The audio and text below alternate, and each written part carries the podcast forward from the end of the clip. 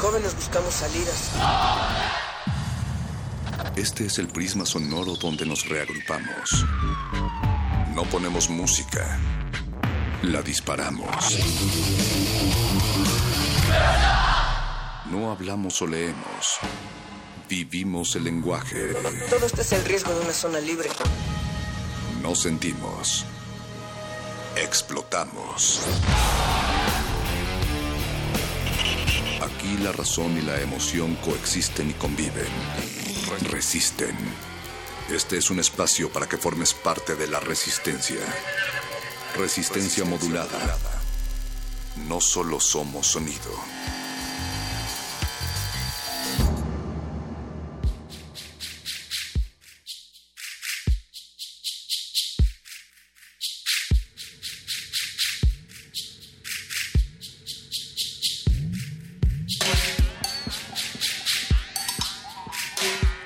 Cada hombre debe tener derecho a elegir su destino. Nuestros pies son nuestro único vehículo. Tenemos que seguir dándole para adelante, pero mientras vamos, queremos decirles que todo va a estar bien, que abran sus ojos, que miren hacia adentro y que se pregunten si están satisfechos con la vida que están viviendo. La libertad de expresión lleva consigo cierta libertad para escuchar.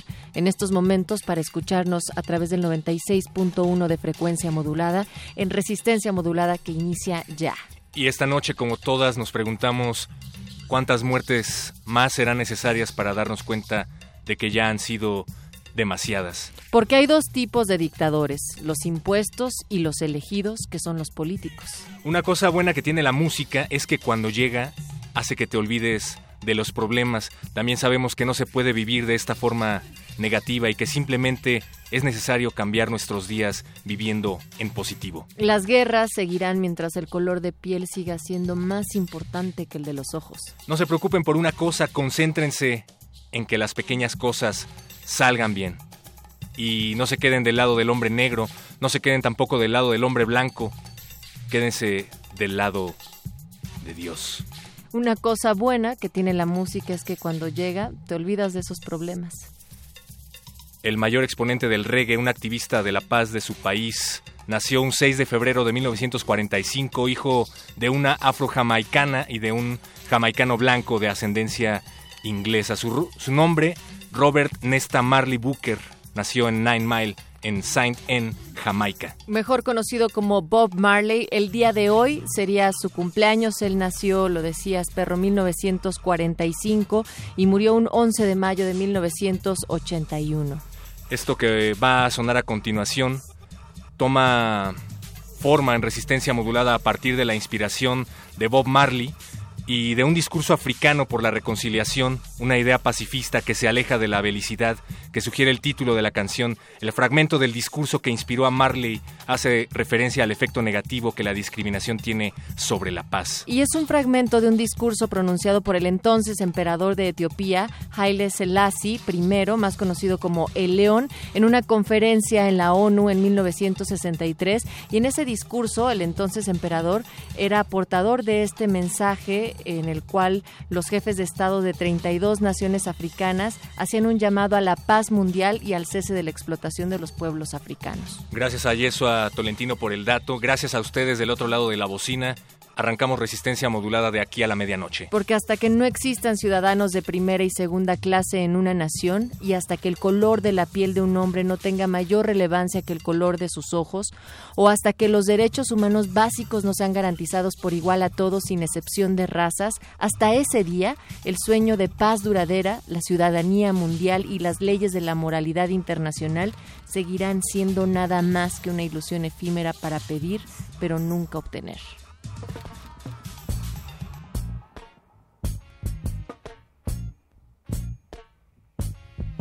Until the philosophy which old one race superior and another inferior is finally and permanently discredited and abandoned. Everywhere is war. Miss a war. that until they're no longer first class and second class citizens of any nation, until the color of a man's skin is of no more significance than the color of his eyes. Miss a war that until the basic human rights are equally guaranteed to all without regard to race. This a war that until that day, the dream of lasting peace, world citizenship, rule of international morality. Will remaining but a fleeting illusion to be pursued but never attained. Now everywhere is war, war, and until the ignoble and unhappy regime hold our brothers in Angola, in Mozambique. South Africa, subhuman bondage I've been toppled, totally destroyed. Well, everywhere is war. Miss a war. War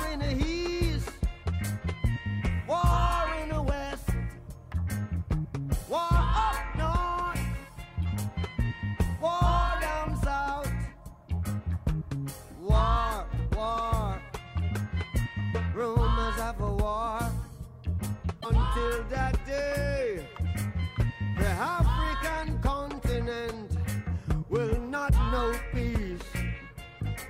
We Africans will fight, we find it necessary.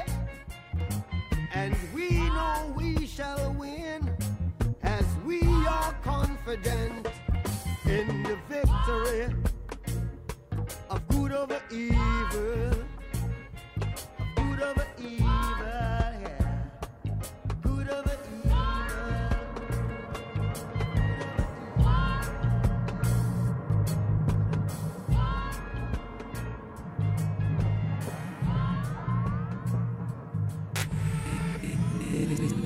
Resistencia modulada. La noche modula. La radio resiste.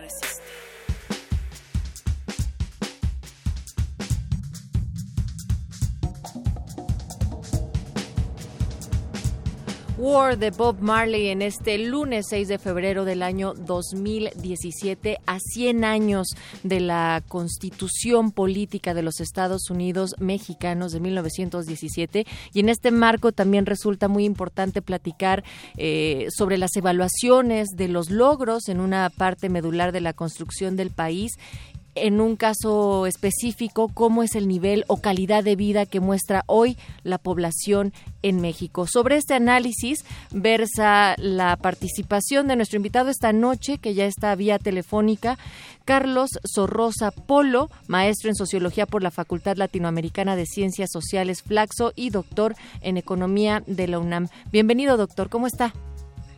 Eh, ¿Qué tal? Buenas noches. Eh, gracias por su invitación. Gracias a usted por contestarnos esta llamada.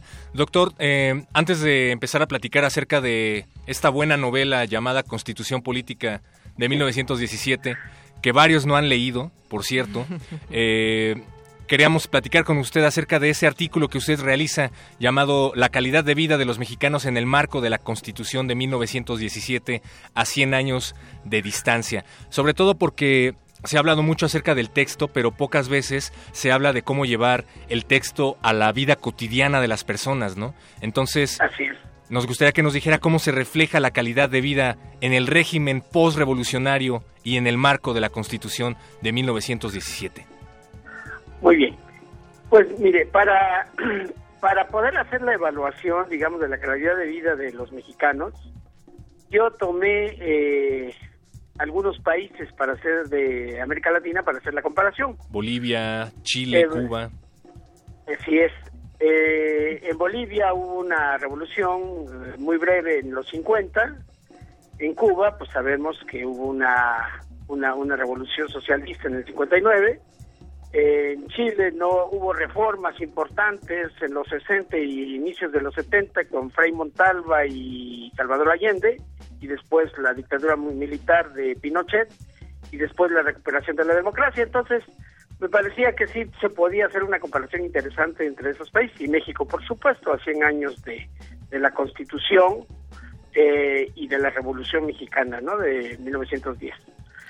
Eh, Doctor, perdón, en esos momentos y en estas comparativas, usted arroja que, digamos que la calidad de vida en la década de los 80 entre al menos estos tres países, México, Bolivia, Chile, con, con México y Cuba, perdón, eran similares.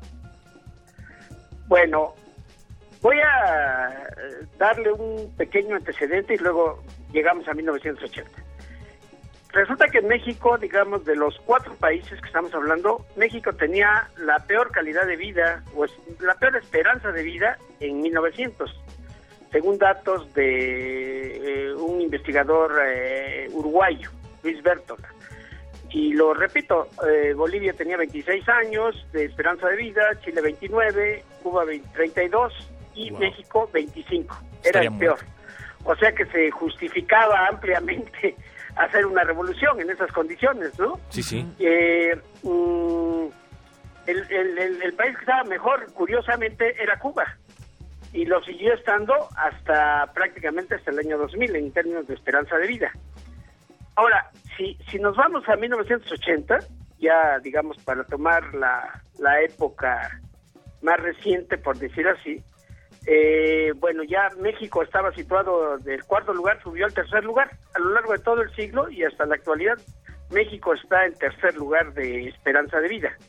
Este, a veces este Cuba estuvo en primer lugar, dije, en casi todo el tiempo, y en el último periodo, ya en 2014, ya Chile ocupa el primer lugar, y ha desplazado a Cuba, México sigue en tercer lugar, y Bolivia en el cuarto, pero rápidamente avanzando por las reformas eh, eh, realizadas desde 1994 con la ley de participación popular y luego obviamente con Evo Morales desde 2006.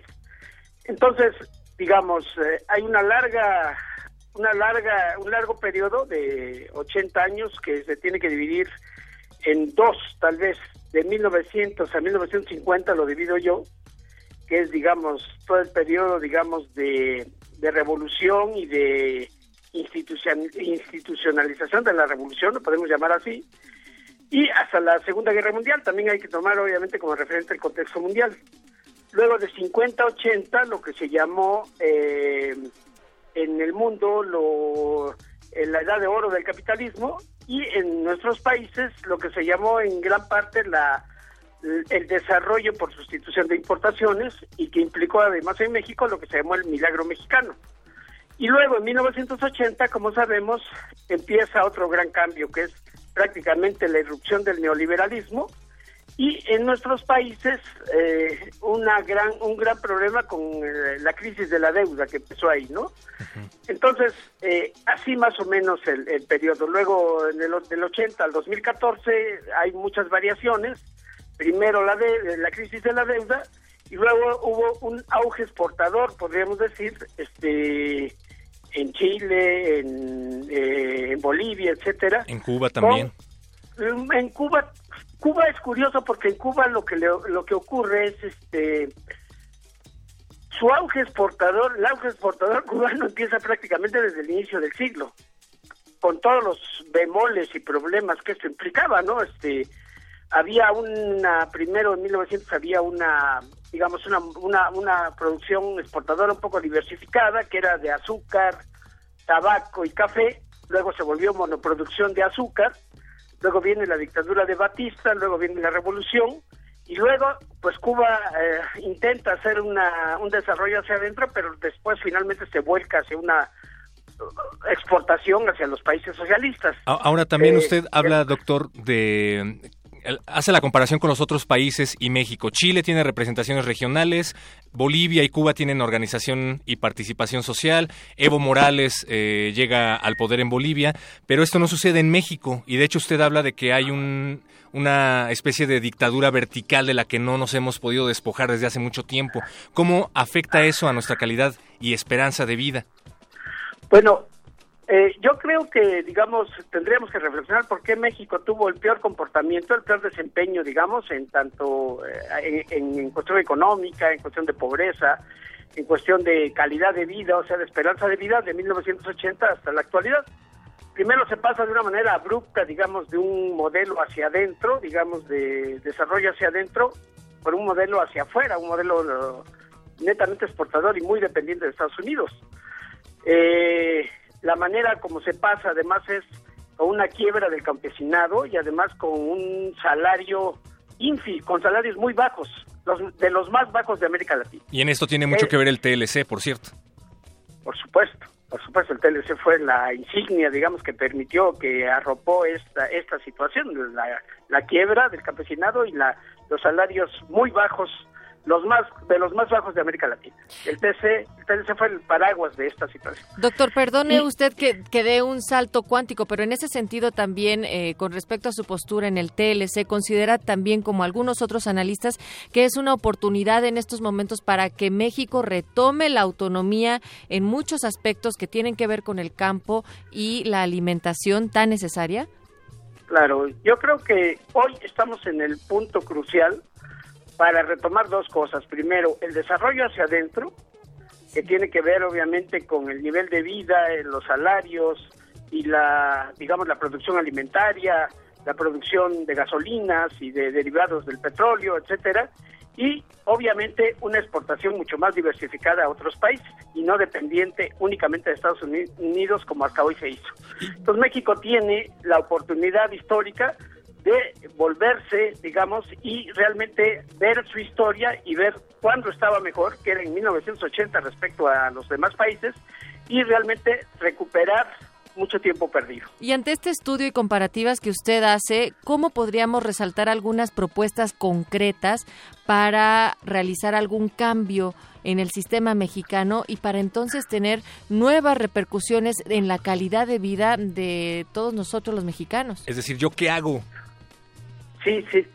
Bueno, como, como le decía, ya, ya le apunté dos cosas a nivel productivo que hay que hacer, pero a nivel, digamos, de, de, de descentralización institucional o de, de operación institucional, es muy importante también retomar estos este, este aspecto. No es solamente el modelo económico y la política económica, también tiene que ver, digamos, el, el Estado social y las instituciones de salud. En este caso me voy a referir a ellas. Eh, las instituciones de salud, digamos, tienen un gran componente, un gran componente, digamos, de, de intervención y de participación de la sociedad en Bolivia.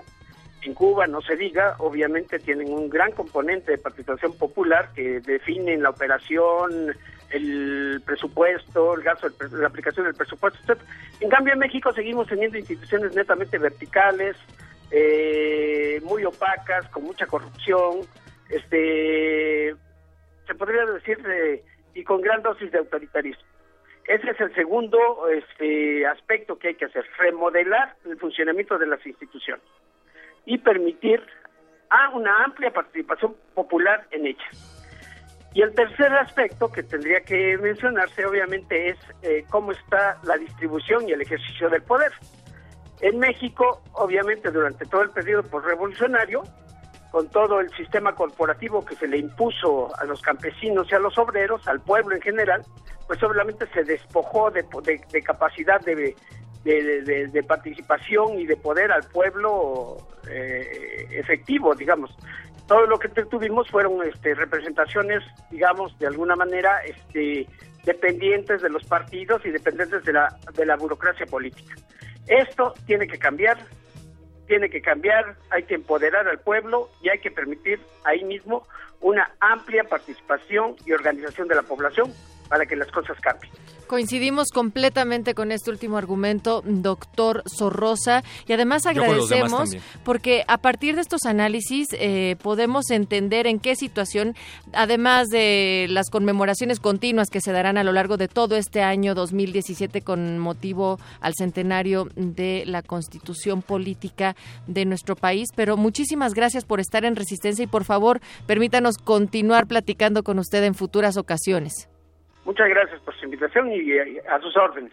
Las palabras del doctor Carlos Orrosa Polo, maestro en sociología por la Facultad Latinoamericana de Ciencias Sociales Flaxo y doctor en economía de la UNAM. Un tema más de la resistencia en un día que hoy para muchos fue de asueto, perro muchacho, precisamente porque se está conmemorando. Eh, el, centenario de la Constitución Política de los Estados Unidos mexicanos. Fíjate que hoy me tocó, hace muchos años que no veía cómo quitaban eh, la bandera del Zócalo Capitalino y me tocó estar justo ahí a las cinco y cuarto de la tarde más o menos, que es cuando llegan todos los soldados y hacen de manera muy ceremoniosa este evento que pues en un día como hoy también tendría mayores repercusiones. Y no había tanta gente, sí era un poco diferente el digamos, como, cuántos miembros se involucraban en este proceso, se les enredó la bandera un poco. Sí, hay, videos de gente que ha salido volando. Por, Exacto. se supone que la bandera, no puede tocar el piso, ¿no? En, en esto, o sea, es como, wow, lo peor. Pero bueno, me pasó ahorita, me, me acordé precisamente. Llamen a Juan Escutia. El día de Asueto. Y probablemente no había mucha gente porque, como ya lo hemos hablado aquí, muchas personas ni siquiera saben que tenemos una constitución eh, aquí en México. En verdad, el Instituto de Investigaciones Jurídicas de la UNAM hizo un estudio. Hay personas que creen que la constitución que nos rige fue promulgada en Tlatelolco en 1968. Qué fuerte. También en el INERM están haciendo muchos estudios, producciones radiofónicas, habrá exposiciones, en fin, toda una serie de actividades por donde podemos centrarle para conocer más sobre esta constitución. Y nosotros también queremos invitarles, pero para este miércoles, para que se vayan al cine, eh, colectivo Charalito, en una estancia, en esta residencia que hacen en el foro Un Teatro, nos proponen ir a ver en esta ocasión, como todos los miércoles de cine de este febrero, ahí en el foro Un Teatro que está ubicado en Nuevo León 46, se va a proyectar el documental Los Años de Fierro, este miércoles 8, Los Años de Fierro. Es una historia de César Fierro, el más viejo entre los mexicanos condenados a muerte en Estados Unidos. Y César lleva más de 30 años esperando la fecha de su ejecución, siempre insistiendo en que él es inocente. Y este documental es una reflexión sobre la justicia, el encierro y el amor fraternal que va narrado a través de la mirada de César y de su hermano Sergio. Es una mm, película, bueno, es un documental del, de Santiago Steinou y se proyecta a las 8.30. Resistencia Modulada les regala un pase doble para el miércoles. Miércoles a las 8.30 gracias a Colectivo Charalito, que por cierto van a estar haciendo este tipo de proyecciones a lo largo de todo el mes, ¿no? Me parece, Natalia. Y nosotros los vamos a estar invitando para que vayan un, bueno, una pareja, un pase doble todos los miércoles. Regalamos un pase doble con una... Recuerden que hay una prueba de mezcal, al final habrá una breve charla con algunos de los realizadores. Allá los esperamos y recuerden que lo único que tienen que hacer es descolgar su artefacto anteriormente conocido como teléfono y marcar el 55 23 54 12. Repetimos, 55 23 54 12. Un pase doble para esta proyección del próximo miércoles a las 8.30 de la noche en un teatro. Si ustedes no alcanzan a ir, pues como por al menos de cortesía, vayan, está bastante accesible el costo y la intención es esto, que tengan una interacción y un diálogo con los creadores de este documental que van a poder pues encontrarse el próximo miércoles por un teatro para ver Los años de fierro. Es noche de muerde lenguas, el agua y los libros son la mezcla ideal para dejar fluir el tiempo y para escuchar desde luego a los muerde lenguas. Ya están listos del otro lado del cristal el mago conde y Luis Flores del Mal. Quédense, literatura y galletas en resistencia modulada. Después, el laboratorio sónico de cultivo de hercios trae para ustedes pues una propuesta bastante interesante. Tienen la visita de El David Aguilar, un cantautor mexicano con una gran variedad de matices latinos y desde luego playlisto con Rod Monstruo, un tatuador residente de la Ciudad de México. Muchos, muchos contenidos aquí en Resistencia Modulada en Radio UNAM. Y música también. Vamos a escuchar a Princess Nokia con el tema Bart Simpson. Y arriba y abajo del escenario, Princess Nokia versa su historia, una guerrera que ha construido su independencia desde los 10 años y ella se estará presentando en el Carnaval de Baidora este 18 de febrero.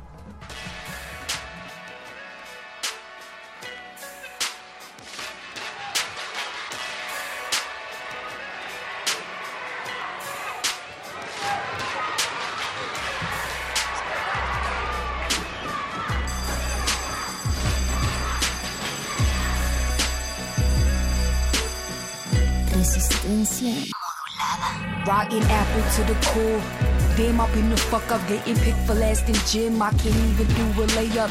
Writing on my sneakers, being sneaky with my teacher, smoking weed under the bleachers, cutting out and gluing pictures. Carrying my CD player, sucking on an hour later. Sour apple was the flavor, scribbling out through the paper, trying hard to pay attention, but I have no real direction. So I say, yo, fuck this lesson, spark to me. My back is stressing. Who I am and where I'm headed, cutting school and acting crazy. Forced the kid and got me crazy, living with a crazy lady. Every day I'm always late, puffing on a skippy J, staying in my grandma house. Wasn't even far away, but I guess that's what I do, making life more difficult for me and you.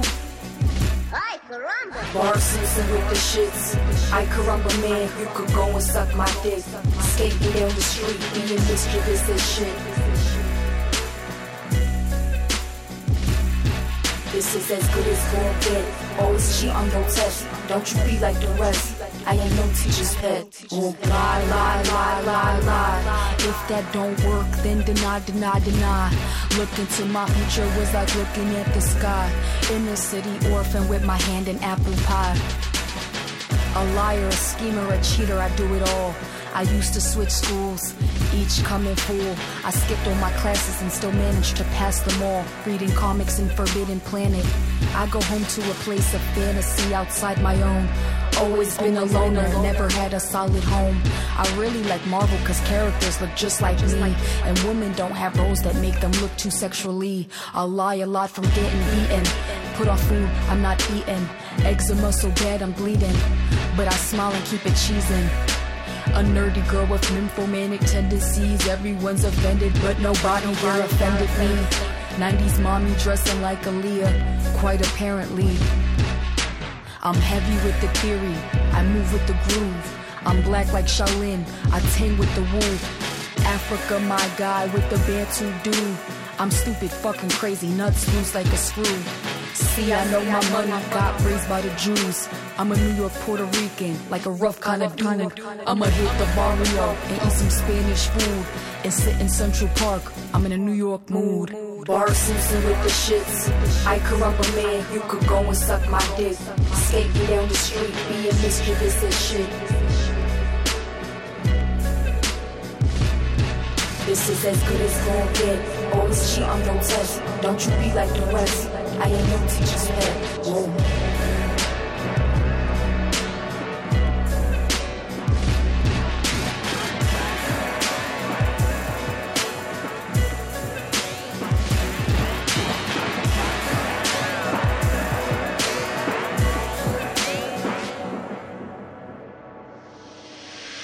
Somos unos preguntones alegres e insatisfechos, que en la radio damos hechos y más interrogaciones.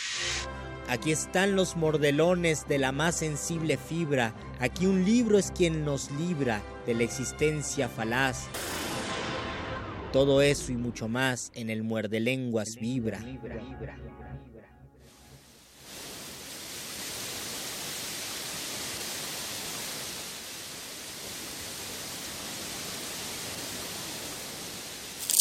Muerde lenguas. Muerde lenguas.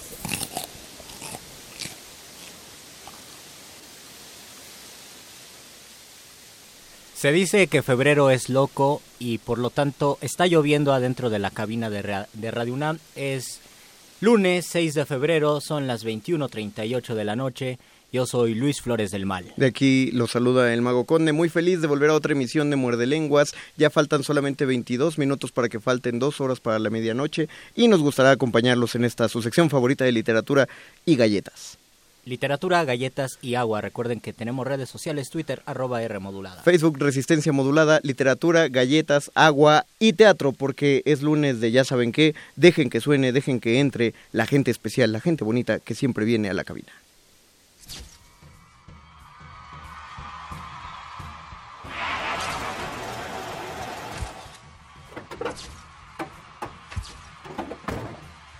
Aquí, pura gente fina.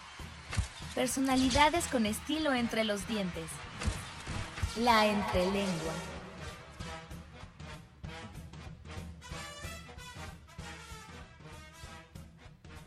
Y regresamos porque nunca nos fuimos, simplemente les presentamos que llegó la limusina entre la lluvia que está azotando las afueras de Radio UNAM en este momento y de esa limusina espero que les hayan puesto su paraguas y que hayan llegado hasta la cabina sin... Bueno, ya veo algunos charcos, algunos pasitos encharcados de aquí, pero espero que, que no haya una afectación a la Espero salud. que no se hayan mojado y que no les dé tos, por favor. Cecilia Ramírez Romo, Mirna Moguel, Dulce Mariel y Daniela Luque, bienvenidas a la cabina de resistencia modulada en Radio UNAM. Muchas Hola, gracias. gracias. Hola. Qué bueno que nos acompañan para hablarnos de... eh, bueno, te- tenemos que hacer una primero una re- repetición de que Daniela Luque ya la escucharon aquí eh, hablando de, de Don, Don Pizza. Pizza, Hace, sí. ¿qué será? Dos semanas. Como ¿no? unas dos semanas, Mario, sí. Una- es, es bueno, es bueno repetir nada más que... que- Es bueno tener aquí. Que aquí estoy otra vez. No, no, es, es para que la gente no se le olvide que todavía hay una obra en cartelera. Ah, claro. Que es Don Pizza y todavía pueden ir a ver, pero no es Don Pizza el tema, solo es el agregado. Ahora es de Homo Empathicus. Exacto. El, esta obra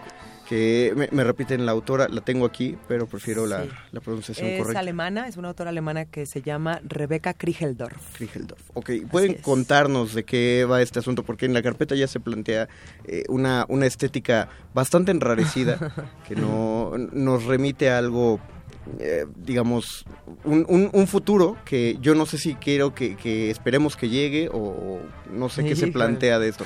¿Qué es Homo Empathicus? Pues Homo Empathicus es una puesta en escena que es resultante de una lectura dramatizada en un festival que se llama Theaterwelt, que se generó en el 2016 por parte del Instituto Nacional de Bellas Artes a través de la Coordinación Nacional de Teatro y del Instituto Goethe, no, no lo sé pronunciar bien, pero es México-Alemania. Goethe ¿no? para mexicanos. Goethe mexicano. Para, todo- Mexicano. para todos los Goethe amigos de la, la banda. para los amigos de la Facultad de Filosofía y Letras, Goethe. Goethe. Git para los de letras alemanas. Exacto.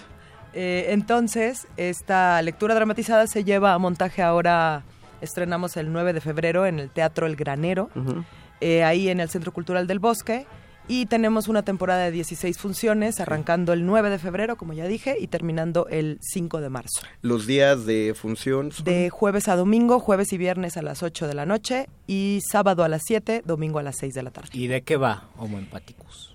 A ver que una de las actrices cuente de qué va. Mirna, a ver si entendieron No, algo. eh, del mejor que lo diga la directora, lo tiene mejor estudiado. Ajá. Pues Homo Empathicus, el concepto de Homo Empathicus plantea una sociedad perfecta desde el punto de vista de un eh, estudioso llamado Jeremy Rifkin, que acuña este término eh, a, a una cierta entidad antropológica que es el hombre empático, es decir, un hombre que es capaz de tener justicia, igualdad, eh, cohesión social, Lo que- equidad de género. Lo que llaman eh, de manera somera ponerse en los zapatos del otro todo el tiempo. Exactamente. Entonces son gente muy amable, muy sonriente, que siempre buscan la cooperación y la igualdad. Este, Gran utopía. Ajá, es una Pero, gran pero, utopía. pero estoy viendo como sonrisas irónicas en, no entiendo por qué, o sea, porque aquí, no- aquí no- que ir a ver la obra. es que no suena como una de esas distopías de, de obras de ciencia ficción donde todos somos felices pero por esta droga que nos están Hay un poco de ciencia ficción. Ah, bueno. hay un poco de eso. Pero el, no- el no sé, ¿qué- planteamiento qué es una podemos sociedad saber? futurista Ajá. justo eh, y el, el pues la obra está cimentada en un espacio bastante particular donde vive esta sociedad y eh, pues hay planteamientos futuristas por ahí también porque si bien podría ser una sociedad de la hora también es que la verdad es que podría ser una sociedad a futuro Y hay una puesta en duda de la empatía y de la sociedad perfecta. ¿Va por allí? Sí, va por ahí un poco. Justamente, hay algo que lo rompe, pero lo vamos viendo. ¿no? Justo el, el ser humano, ¿no? No puede aguantar tanto tiempo de ser feliz y empatizar. Bueno, Y- ahí, ahí yo pondría un, este, ahí yo, a ver, paren, paren esta masacre. Paren masacre. Este, creo que también lo interesante acerca de esto es que cada quien tiene un punto de vista, pues, acerca de la empatía, ¿no? Realmente a ciencia cierta no sabemos si siendo veganos, si, este, si siendo, este, eh, Totalmente totalmente igualitarios, ¿no? Si dándole hablando con la. E, ¿no? Claro. Terminando eh, con Todes. todes, Todes, género, ¿no? claro. Nosotros tal vez así podemos tener equidad de género, en fin, no sabemos realmente. Yo pienso, en mi punto de vista también dentro de la obra, que pues no hemos explotado tampoco, ni hemos eh, más bien explorado ese, ese, ese nivel. Lo que hemos explorado es la guerra. Sí. Y hemos explorado las masacres y hemos explorado toda la destrucción que nos ha llevado hasta donde estamos. Entonces, bueno, esto plantea otro, otro, digamos, otro terreno donde es la empatía y más bien nos cuestiona. Eh, creo que nos ha cuestionado a todos porque pues todos tenemos esta a todes. Todos Todes, tenemos todes esta nosotros.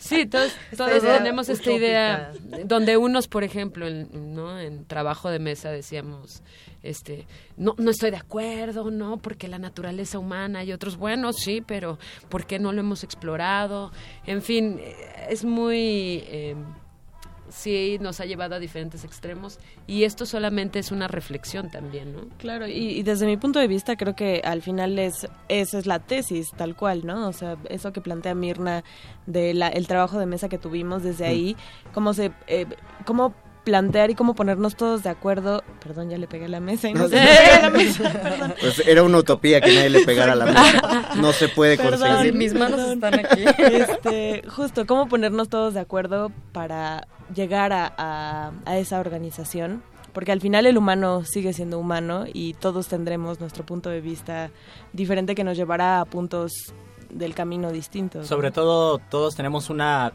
idea de mundo Exactamente. ideal. Eso es lo que se plantea más o menos. Sí, justo eh, por ahí va la ironía un poco. Eh, estamos planteando una sociedad perfecta que, como en toda la búsqueda de la, de la felicidad, ¿no? De los seres humanos, lo que intentamos es que todo sea igual para todos.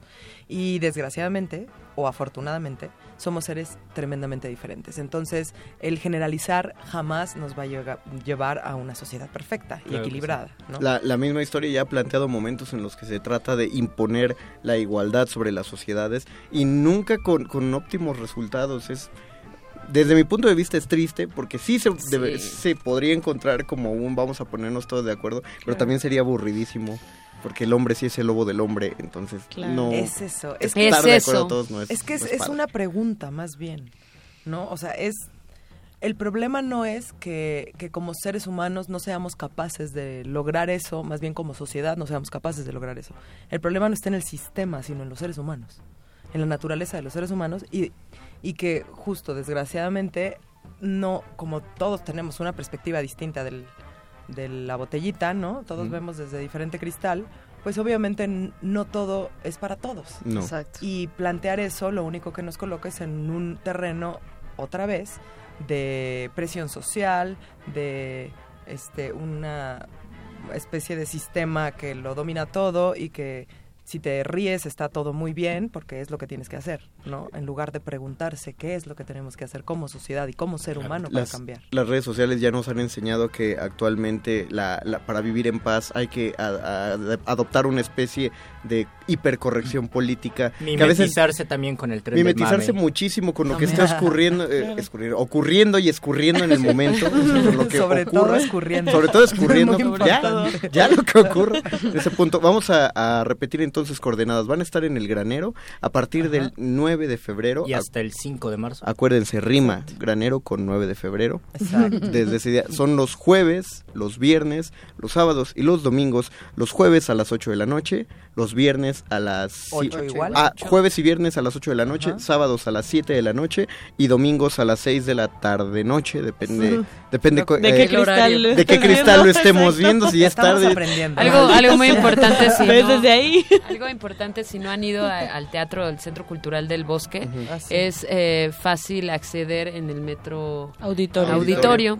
Hay que salen del metro auditorio, van hacia los hot dogs de 3x15, cruzan por enfrente del Auditorio dos para Nacional, llevar. compran unos para llevar y- Claro. y, por cualquiera de los dos lados del auditorio pueden ustedes acceder. Si se van al más lejano, van a pasar por esa espantosa pero maravillosa visión del Campo Marte eh, para adelantito. pues, ahí llegan tienen atrás muy mala suerte, les toca un helicóptero. Sí, caray, Y, y bueno, no sé si era el momento, pero también algo que tiene muy padre el Centro Cultural del Bosque son las promociones que manejan gente de Es teatro, que los jueves siempre están a 30 pesos.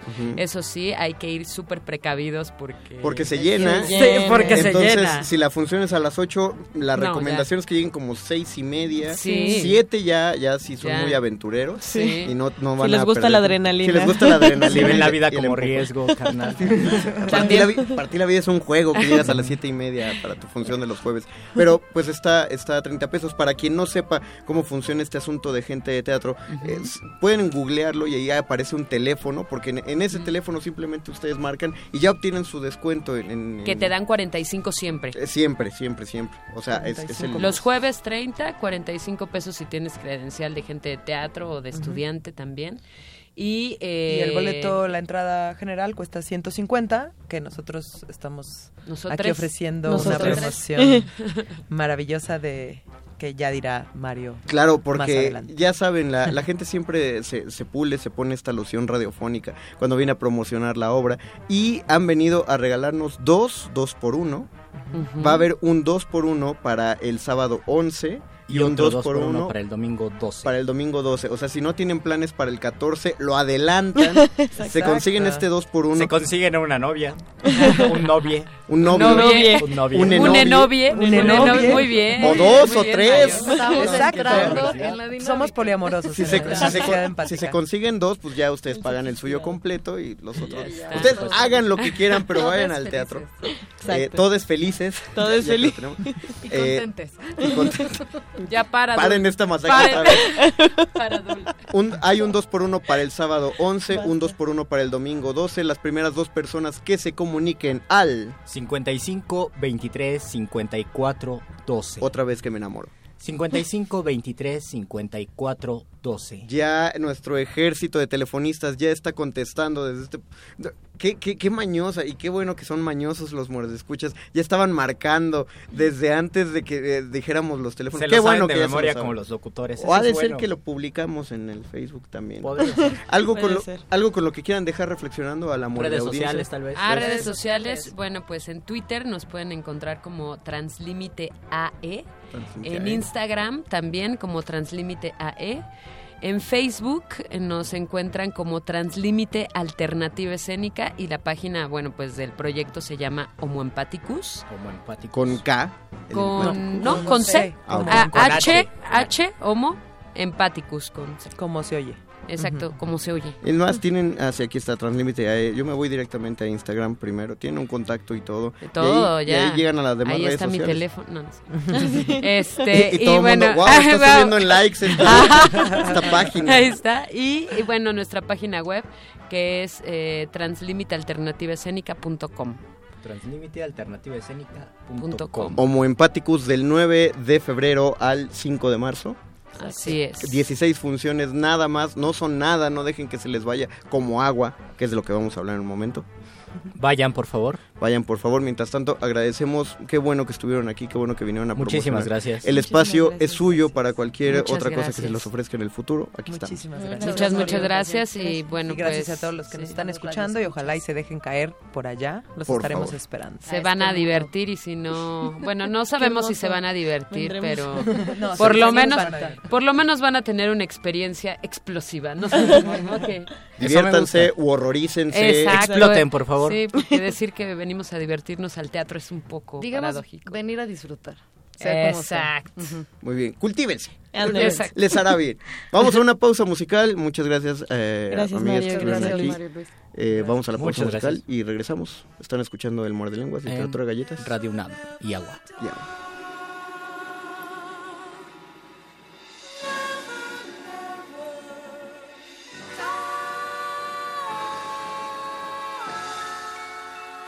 afuera está lloviendo y el mundo es un rumor lejano. Y yo estoy escribiendo versos a la luz de un piano con un porro en una mano y en la otra mi bolígrafo. Invoco al verano en cada verso de mi párrafo. Pero es invierno en mi ventana y la musa más cercana está haciendo el amor en otra cama. Y amanece y yo estoy solo y sin el don, huérfano de inspiración. Este corazón en llamas, legendario. Rezo mi rosario a diario, escribo para engañar al calendario. Los niños de mi barrio ya saben que es pelear y que para respirar solo el aire es necesario. Y hoy es un día de esos grises, con noches infelices, en los que duelen más las cicatrices. Y te das cuenta que hasta el tiempo es un tirano porque se escapa corriendo igual que el agua entre las manos. Es como el agua entre las manos, como el tiempo que escapar a todos mis hermanos. No, ya no entiendo, poquito a poco muriendo, mi cora sigue latiendo, mi alma sigue lloviendo. Es como el se escapa entre los dedos para morir entre gusanos. Y mis hermanos ya cruzaron esa raya donde el silencio es tan vivo que canta hasta cuando calla. Más allá de las medallas, mi batalla es la búsqueda infinita del poeta y la palabra que sabe que escribir es una rosa con espinas. A veces da placer y a veces te quita la vida. Y no es por odio, es por amor que yo canto mi dolor. Nena, aquí mi Zaragoza es hardcore. De la calle al corazón y del corazón al micro. Camino sin rencor sobre las lágrimas del ritmo. Y yo no navego en un velero de cemento. Mi barco es de papel y la inspiración el viento. Escapo de tu mundo cuando me falta el aliento. Me invento una canción y viajo con el pensamiento. Y el mundo baila su vaivén al ritmo de su requiem. Pero no te importa mientras todo vaya bien. Dime cuántos desterrados del Edén para que tú puedas tener felicidad del todo a cien. Ya, ya, es como el agua entre las manos, como el tiempo que escapar a todos mis hermanos. No, ya no entiendo, poquito a poco muriendo, mi cora sigue latiendo, mi alma sigue lloviendo. Es como el agua entre las manos que se escapa entre los dedos para morir entre gusanos. No nos acordamos que el tiempo sigue corriendo, como aquella amapola que ignora seguir creciendo. Dos, dos, treinta, y el tiempo sigue huyendo. Y yo sigo fumando y escribiendo. Mi mente es una fuente, un torrente de luz incombustible. Y mi verso vuela libre donde no pueden seguirle. Saludo al viejo del espejo cada día. Un niño perplejo todavía. No, no vendo consejos. Yo dejo que fluya la energía. Caer y levantarse es la mejor sabiduría. Todavía escribo cuando duerme la ciudad, lejos de la tempestad, en silencio y soledad, enfermo de libertad. La verdad es mi argumento. Y en mi habitación todas las noches son conciertos. Ya son las seis de la mañana en mi condena. Ya se oyen los coches regresar a su faena. No haber hecho cena merecerá la pena. Si en esta letra triste he escrito cuatro frases buenas. Cuatro frases buenas, solamente cuatro frases buenas. Inspiración, cuatro frases buenas. Sé, sé, otro ritmazo de mi hombre Lex. Especial dedicación a mi mamá. El increíble. Mi farda pose. Agua entre las manos, sale el sol, se va la luna y se suicidan las estrellas sin fortuna. Cuando se acuestan los poetas en su cuna y se despiertan con los sueños en ayunas. Noches sin ellas, bocas sin besos, melancolía de los presos de los versos, frío en las asperezos, fiebre en los huesos, besos con hambre, sangre con versos.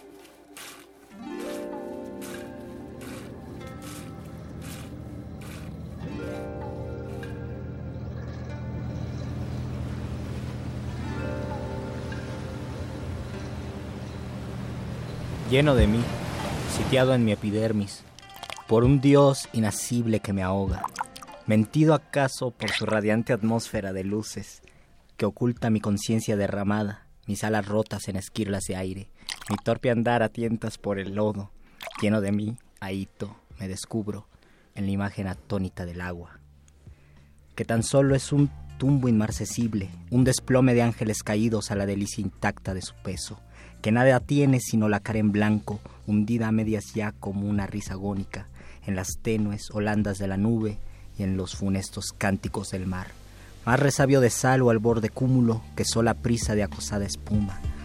No obstante, oh paradoja, constreñida por el rigor del vaso que la aclara, el agua toma forma. En él se asienta, ahonda y edifica, cumple una edad amarga de silencios y un reposo gentil de muerte niña, sonriente, que desflora un más allá de pájaros en desbandada. En la red de cristal que le estrangula, ahí, como en el agua de un espejo, se reconoce, atada ahí, gota con gota, marchito el tropo de espuma en la garganta. Qué desnudez de agua tan intensa, qué agua tan agua. Está en su orbe tornasol, soñando, cantando, ya una sed de hielo justo, más que vaso también, más providente este que así se hinche como una estrella en grano, que así, en heroica promisión, se enciende como un seno habitado por la dicha, y rinde así, puntual, una rotunda flor de transparencia al agua, un ojo proyectil que cobra alturas, y una ventana a gritos luminosos sobre esta libertad enardecida que se agobia de cándidas prisiones.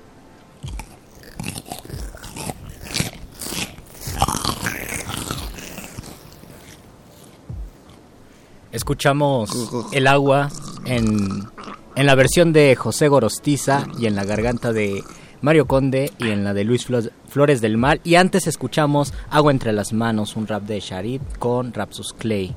Conde, ¿tú qué piensas del agua? ¿Te gusta el agua? Tu signo es agua. Ah, pero no crees en los signos. No, mi signo no es agua, mi Ah, ¿no signo es fuego, Ah, Luis. tu Yo soy es Aries. No creo en los signos, pero sí sé que mi signo es fuego. Soy tengo tengo unas contradicciones con las aguas y unos conflictos con los vientos. Solo tengo que aclarar que me parece producción que todavía queda un pase doble, bueno, un 2 por 1, perdón, ¿no?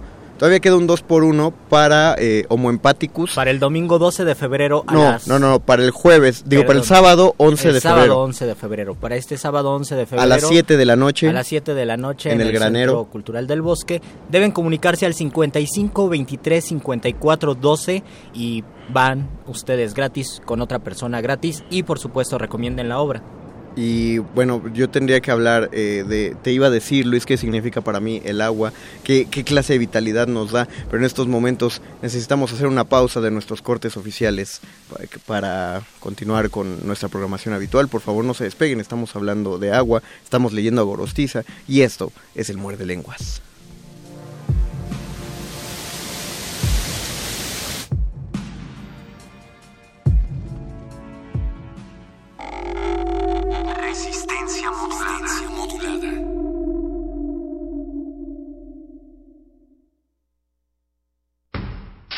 El rito comienza en el escenario. Los sonidos emergen, deambulan por el recinto, se cuelan en los oídos y estremecen los sentidos. Festival Intersección. los encuentros sonoros de Radio UNAM. Todos los viernes a las 21 horas en vivo desde la sala Julián Carrillo. Escúchalos a través del 96.1 de FM, www.radiounam.unam.mx o ven a Adolfo Prieto 133 Colonia del Valle, cerca del Metrobús Amores. La entrada es libre. La obra del artista clásico del renacentismo alemán, Lucas Cranach, se puede apreciar en el Museo Nacional de San Carlos. La muestra está integrada por 10 tablas del siglo XVI creadas por el pintor, que establecen un diálogo con pinturas y grabados de otros autores contemporáneos procedentes de diversos museos. La exposición Lucas Cranach, Sagrada Emoción, se puede visitar en el Museo Nacional de San Carlos, en Avenida Puente de Alvarado número 50, Colonia Tabacalera, Ciudad de México. Son de tradición. Son de salón. Son de evolución.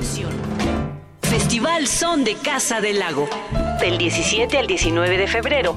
Casa del Lago, Bosque de Chapultepec, primera sección. Talleres, cine, charlas y por supuesto, música y sabor. Más información en www.casadelago.unam.mx. Entrada libre. Te esperamos. Radio UNAM invita. En 1976, la inconformidad se volvió estridencia. La rebeldía, un lenguaje de protesta. Llega a México la exposición Punk, sus rastros en el arte contemporáneo. Más de 40 artistas nacionales e internacionales exponen alrededor de la influencia de este movimiento en el arte contemporáneo. Museo Universitario del Chopo. Hasta el 26 de marzo. Más información en www.chopo.unam.mx. Resistencia modulada.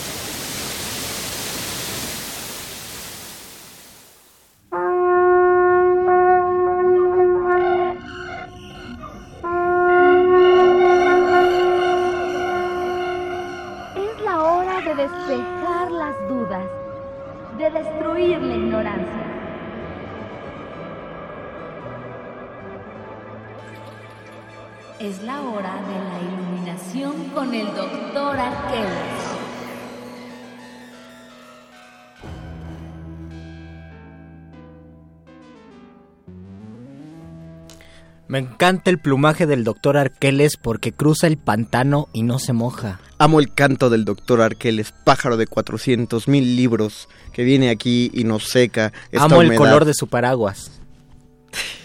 Y el enervante No, eso fue autogol. Luisita, eso fue autogol de No albur. fue... Ah, pues no estoy pensando Querido en- doctor Arqueles, bienvenido. ¿Sabe usted, salve usted a Luisito Flores. No de- estoy pensando en el albur, doctor Arqueles. Yo soy una persona no vulgar, en el sentido alburero de la palabra. No te enojes, Luisito. De- déjalo, Mario Conde, déjalo. Dile que Perdón, me deje. De- déjalo. Hablamos del agua, doctor Arqueles, y antes de, de este corte, eh, el mago Conde iba a decir que era el agua. No, no, no iba a decir que era el agua, sino estaba partiendo de que a mí, lo- yo lo primero que pienso cuando pienso en agua es inmediatamente el mar. Es muy curioso, tenemos una sonorización de lluvia por acá porque está lloviendo afuera de Radio UNAM. Solo afuera de Radio UNAM, si ustedes se acercan a Adolfo Prieto 133, hay una nubecita como de Pero mala si se pasa Adolfo Prieto número 134, ya, no, está. llueve. No, ya no, ni en el 135, que es Xola, Exactamente. ya no está. Eso es mi culpa, muchachos. Qué pero qué bueno que nos el agua, el agua y la lluvia es vida, Doc. Sí, en efecto, es, es, es vida y por eso tiene un lugar especial en, en la simbología de todas las civilizaciones de la historia. Todas, eh, eso pu- puede ser una pregunta estúpida, pero es básica. Todas las civilizaciones tenían noción de que su vida eh, se basa en agua, de que Vaya. nuestra estructura se basa en el agua. Pensémoslo de la siguiente manera, mi querido Mario. Tú seguramente has escuchado la explicación tradicional de cómo el, el- el ser humano en sus formas más antiguas pasa de ser nómada a ser sedentario. ¿Con qué es que pasa a ser sedentario? Con la agricultura. ¿Y para qué necesita, qué, qué necesita la agricultura Necesita para de un río. Necesita de agua, necesita de sistemas de riego que sostengan y que den vida a lo plantado de manera sistemática. Por eso se planteaba antes, es- es- eso es muy curioso, en, en nuestra generación, los que somos del 87, entre el 90, todavía nos enseñaban que la cuna de la civilización era Mesopotamia, Que se estable- significaba tierra entre ríos. Exactamente, porque se estableció entre el Tigris y el Éufrates. Ahorita ya se ha, ya- ya se ha marcado la, la, la cuna de la civilización eh, más antigua todavía con los sumerios. Yo no me he puesto a estudiar eh, de la ubicación geográfica de Sumeria, pero supongo yo que también tiene que estar eh, al, al- rodeada de algún río o al lado de algún río, como ocurrió con Egipto, como ocurrió con los griegos. Y, y quizás por esta razón es que desde el principio de la humanidad o desde el principio de la historia al agua se le desprenden muchísimos símbolos y son muchísimas palabras las que relacionamos con agua. En Fluir, efecto. vida, muerte. eh, el agua aparece en cientos de versos. Uno de los versos más memo- memorables en español dice nuestras vidas son los ríos que van a dar a la mar, que es el morir. Y me parece que esta idea del flujo del agua y como la vida es casi una metáfora tan asimilada que nosotros pensamos en el agua y pensamos en nosotros y en la vida. Además de esta metáfora tan familiar del agua como vida, tenemos la relación intrínseca del agua con los elementos de purificación. Eh, ustedes bien saben que algo que está eh, mezclado con agua, que está en movimiento, tenderá a purificarse de manera natural. Entonces, muchas de las doctrinas religiosas utilizan rituales de lavado, también llamadas abluciones. Eh, el cristianismo, el hinduismo, y el movimiento Rastafari, eh, los islámicos, eh, los shintoístas y taoístas en Oriente, los judíos, todos estos grupos hacen uso del agua como elemento purificador y pues por dejarlo bien claro nosotros tenemos el famoso bautizo. Claro. Claro. Que es un ejemplo. Donde te sacan el chamuco cuando te aventan un poco Cosa de agua que, bendita. bueno, eso sería la plática cuando volvamos a hablar del diablo, pero se supone que los niños nacen purificados, ¿no? ¿Por qué, por qué tenían que Porque en cuanto nacen se les puede meter el chamuco. ya luego ya les empapó el pecado original. Es una discusión ahí bastante interesante en términos teológicos. De otro- Conde. de otro muerde de otro, lenguas. de otro muerde lenguas, pero dejémoslo así. El niño nace, se supone, según una versión, eh, impuro por ser resultado de No. el acto no. sexual. ¿Así? Sí. Pero eso es mal jugado ahí, Dios, mal jugado. O sea, no nos deja hacer fertilización in vitro, pero solo nos deja hacer No tenemos de otra, fertilización Diosito. a partir del pecado. Era ahí las Eh, paradojas de la religión. Ha de ser priista ese, ese Dios. Solo pone leyes así de injustas. Eh, también está, ver- Luis marcaba el, uno de los versos más famosos del español. Yo creo que el más popular es que si el agua destruye caminos, ¿qué no hará con tus intestinos? Ándale. Ese, es Ese de- nunca lo había escuchado, pero no, qué bonito. pero es el, es el popular, Luis. Por eso no beba agua, beba café. Beba café. Beba agua, querido Radio Escucha. No, sí, beba agua. Por favor, beba agua. Tenemos muchísimas maneras de relacionar el agua. A mí me gustaría, doctor Arqueles, Sí. que por último hablara o dejara, nos dejara picados sobre el- la relación entre el agua y el fluir y por qué pensamos que cuando nos estancamos, e incluso decir nos estamos estancando, directamente lo, lo relacionamos con el agua y nos vemos a nosotros como un río y debemos aprender como seres humanos, lo primordial es aprender a ser un río. Extraordinaria la manera en la cual acabas de explicar en dos patadas, mi querido Luis Flores, el famoso... En dos patadas de ahogado, En dos patadas en de ahogado. la famosa frase de Heráclito de Éfeso, que es, eh, nunca uno podrá bañarse en las mismas aguas de un río. Este sentido de flujo, como ya lo, lo, lo mencionabas tú en referencia a la muerte y al, y al río que tiende hacia la mar, pues de la misma manera podríamos pensar que el agua es, es este elemento que está en constante flujo, no porque los otros elementos no lo estén, pero el agua lo, lo refleja de manera más directa. Eh, ya ya en, en alguna otra ocasión hablábamos de cómo se adapta también el agua a los recipientes y a los sitios donde se encuentra. Y lo decía, lo decía Gorostiza en el poema que leímos, la revelación de Gorostiza es nosotros somos como esa agua que se amolda. Y también ya lo habíamos pensado con Bruce Lee, ¿no? Sí, ¿verdad? Exactamente. Sí, es el de ese agua, mi amigo. Y finalmente esta es una manera de entender la idea de vivir el eterno presente. El eterno presente solo puede vivirse a través de la adaptabilidad constante. Adaptabilidad constante. Y esto es lo que más o menos propone el Tao Te Ching. Yo recuerdo un, un fragmento de Rayuela donde le dice la maga Oliveira, tú también te puedes un día tirar a uno de esos ríos. A lo mejor no te tiras al Sena, pero te vas a tirar a uno de esos ríos metafísicos. Y le contesta Oliveira, sí, ese es el Tao. El Tao, la imagen del río como eterno fluir, como el- la idea del eterno presente, que es tan difícil llevarla a cabo porque parece que nuestra mente no es agua, que nuestra mente está viajando en el tiempo cuando se trata de... De cierta manera agua. nos da miedo ahogarnos en las aguas de ese río que es el eterno presente. Ese es el gran problema, mi querido Luis. Estoy tratando de pensar en alguna historia, algún libro que tenga que ver directamente con el, o sea, solo agua, tal cual, y, y no, no se encuentra como un elemento aislado. Y nadie, o, al menos que yo sepa, lo, lo ha relacionado con el agua tratada, más bien el agua urbanizada, entiéndase acueductos, sistemas de desagüe, llaves de agua, sino que siempre tiene que ver con lluvia, mar. Siempre me va a regresar la isla del tesoro, siempre me va a regresar la, la invención de Morel. No, mi, mente está muy pequeña en este momento para salirme de eso. El agua es uno de los elementos o por lo menos de las palabras con mayor simbología también en la poesía. Muchos autores, muchos poetas se identifican con el agua y está clarísimo que eh, uno de los grandes poemas de México, Muerte sin fin, es un poema que se le ocurrió, que empezó a ocurrirse, a pensarse mirando el agua. Gorostiza dijo, aquí está la revelación de esto, quiero hablar, quiero hablar de la alegoría que se desprende del agua con el vaso y cómo eso pues tiene muchísimos reflejos.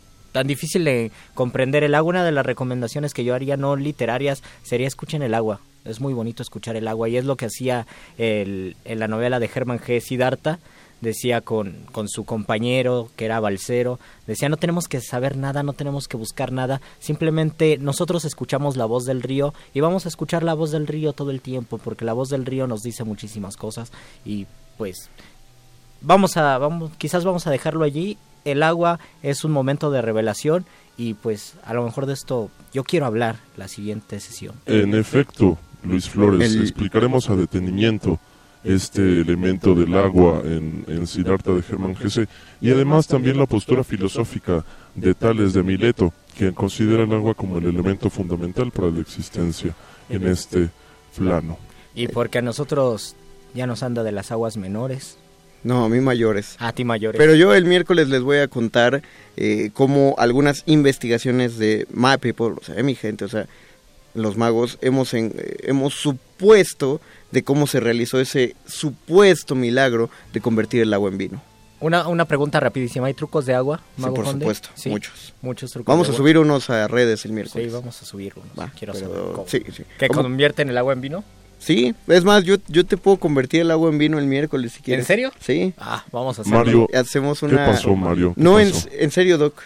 Bueno, en, en, en jugo de uva, pues, porque Oh, estas sí, son sí. instalaciones universitarias. Exactamente. Entonces, no, no. O en vino qué- sin alcohol. En vino, no, qué, qué horrendo. O sea, jugo de uva. Qué horrendas uva. propuestas, Luisito, jugo de uva. Aquí puro boink de guayaba. muchachos, con una rola de Astrid Gilberto. Tú la conoces bien, mi querido Sí, Luis. se llama Agua de Beber. Vamos a escucharla, es muy bonita. Y nos despedimos. Muchísimas gracias del otro lado del cristal, a Betoques, A José Jesús Silva, a, a Luis, no, es Iván, es Iván, ah, también- ah, sí, ahí está Eduardo Luis, ahí está Natalia Luna esperándonos para dejar, eh, para entrar a la cabina. Pero muchachos, se despide de este micrófono el Mago Conde. Luis Flores del Mal. Y el doctor Arqueles. Quédense en cultivo de ejercios. Adiós.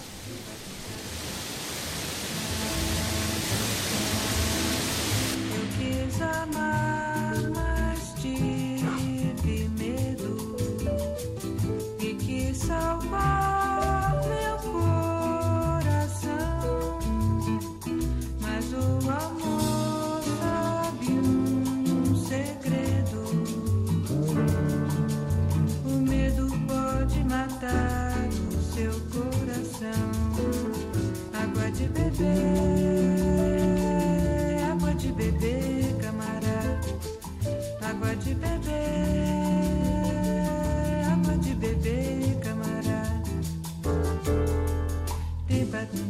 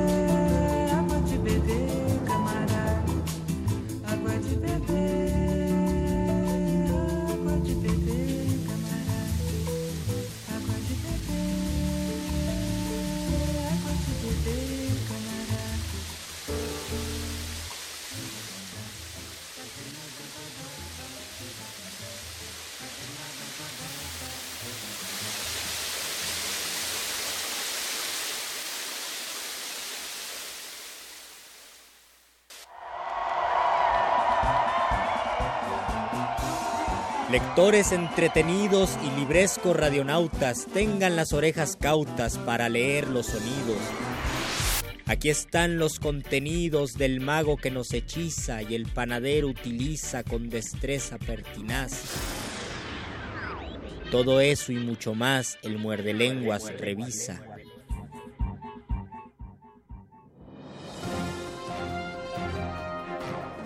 Esto es un corte informativo para la resistencia. La nota nostra. Las noticias frescas del día en el último rincón de la noche.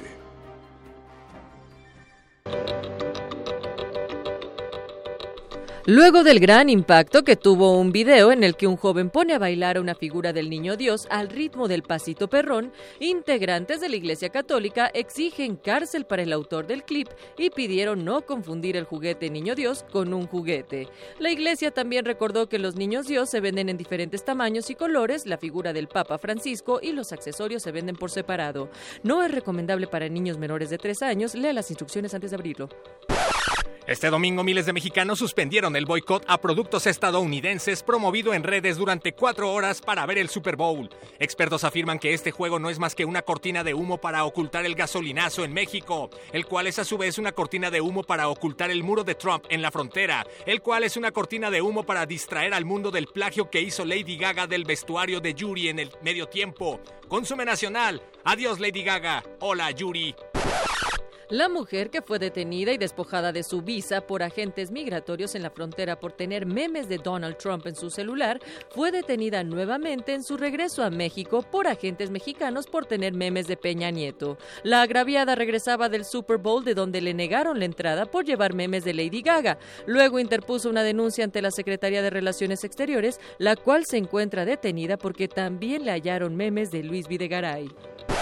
Un estudio del Instituto de Investigaciones Jurídicas de la UNAM reveló que uno de cada tres mexicanos cree que la Constitución Política Mexicana fue promulgada en Tlatelolco en 1968.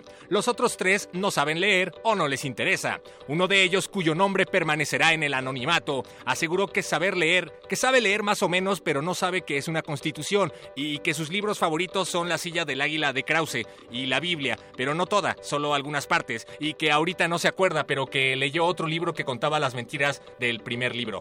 Informaron para Radio UNAM Natalia Luna y El Perro Muchacho. Escuchemos ahora la editorial de Luis Flores del Mal.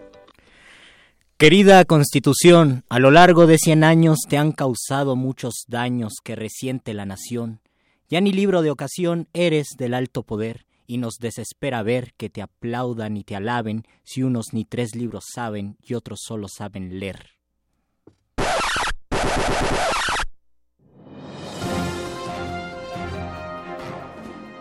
Esto fue un corte informativo para la Resistencia. La nota nostra. Se nos hizo tarde, pero seguro. Presidencia de la República. Me- me- me- Mexicanas y mexicanos, es un gusto saludarlos al iniciar 2017. Espero que hayan celebrado en familia este ajuste en el precio de la gasolina, ya que desde hace años mi responsabilidad es justamente subir impuestos, subir impuestos, poniendo en riesgo la estabilidad de toda la economía. Yo no, no- no tengo nada que esconder. Qui- Quitarle recursos a los mexicanos más pobres para dárselos a los que más tienen. ¿Y mis 50 mil pesos qué? Los, los- los datos duros hablan por sí mismos, ya que desde hace años México importa más de la mitad de los combustibles que consumimos. En lugar de invertir en cosas más productivas, como sistemas de transporte público, escuelas, universidades y hospitales. Incluso hemos tenido que eliminar jóvenes que hoy se están graduando, jóvenes. Adicional a lo anterior, a partir del primer trimestre de este año, se reducirá la unidad nacional y nuestro país. La, la unidad nacional y nuestro país. Valores profundos de amor a la patria. Aquí les pregunto, ¿qué hubieran hecho ustedes? ¿Qué hubieran hecho ustedes? ¿Qué hubieran hecho ustedes? ¿Qué hubieran hecho ustedes? ¿Y a mí qué me dicen? Yo voté por codos. Resistencia modulada. Código amarillo. Se le solicita a toda la resistencia tomar sus posiciones. Nuevas muestras musicales están por llegar. Manejen los caldos sonoros con extremo cuidado. Si tenemos suerte, un nuevo virus podría nacer. Inicien descontaminación para entrar al laboratorio de cultivo de ejercicios.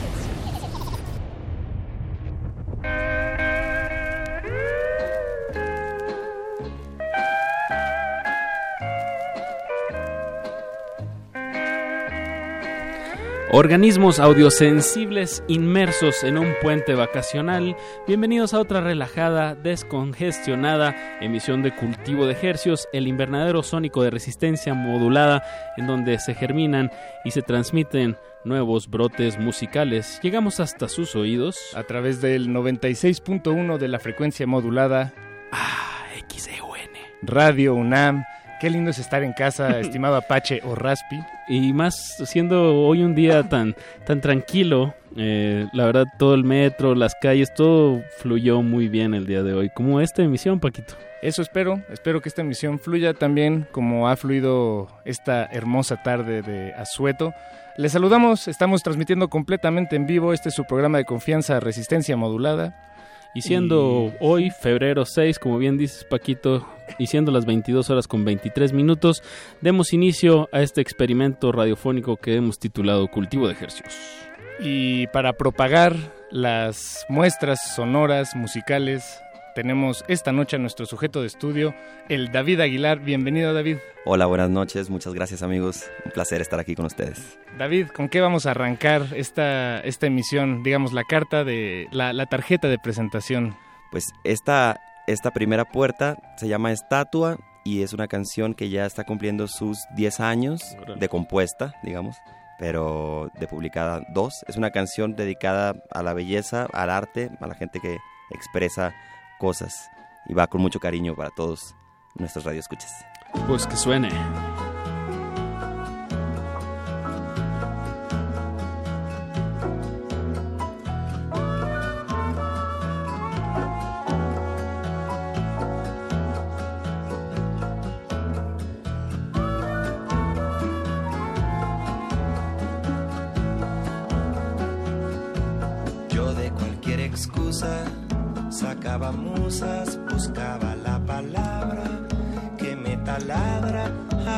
En mi intuición leí y en una foto musical creí hacer estatua la belleza.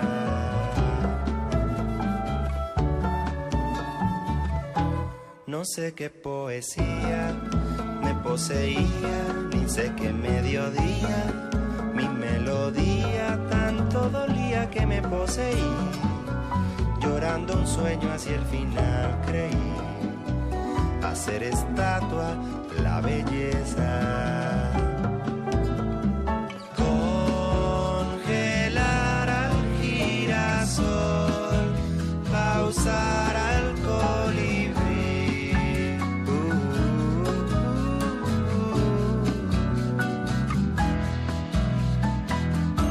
Soñar que tus canciones eran mansiones, buscar en partituras literatura para fractura espiritual en mí. Si en un instante angelical creí hacer estatua la belleza.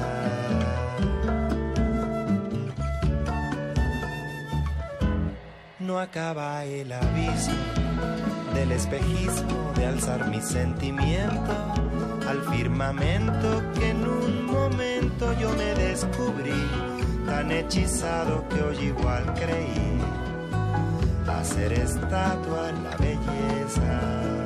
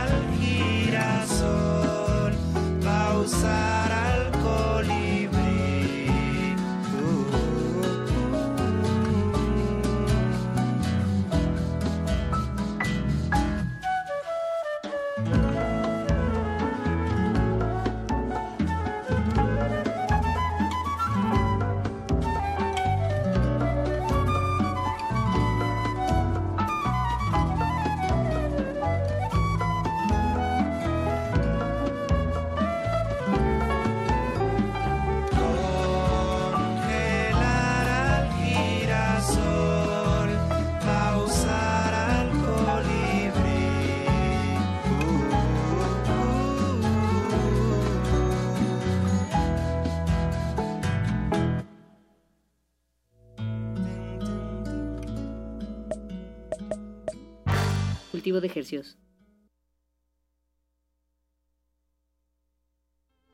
Cultivo de ejercicios.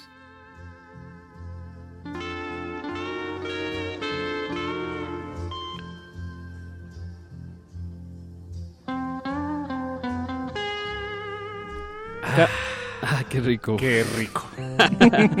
que haya más vacaciones en esta vida, Paquito.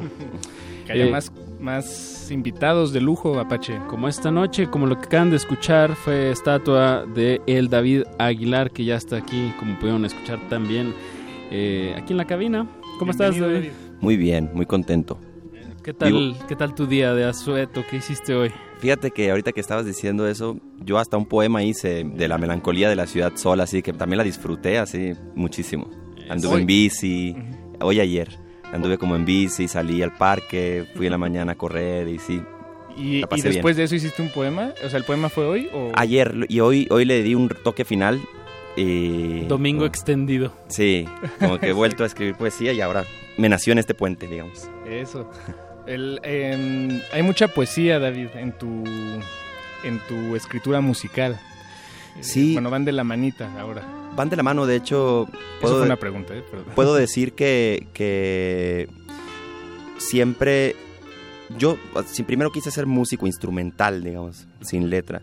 Y, pero al mismo tiempo, como me gustaba la poesía desde chico, cuando vi la composición de canción, me, me pareció que, que podía matar dos pájaros de un tiro, siempre digo eso, ¿no? Entonces, por eso hago canciones, porque me gustan las, las- las letras y, y me gusta la música. Entonces, como que fue como anillo al dedo, ¿no? Así. Eso, sí. Por ahí eh, te escuché decir en alguna canción, canción de escritorio. Creo que ese concepto también lo, lo Sí. resume bastante, ¿no?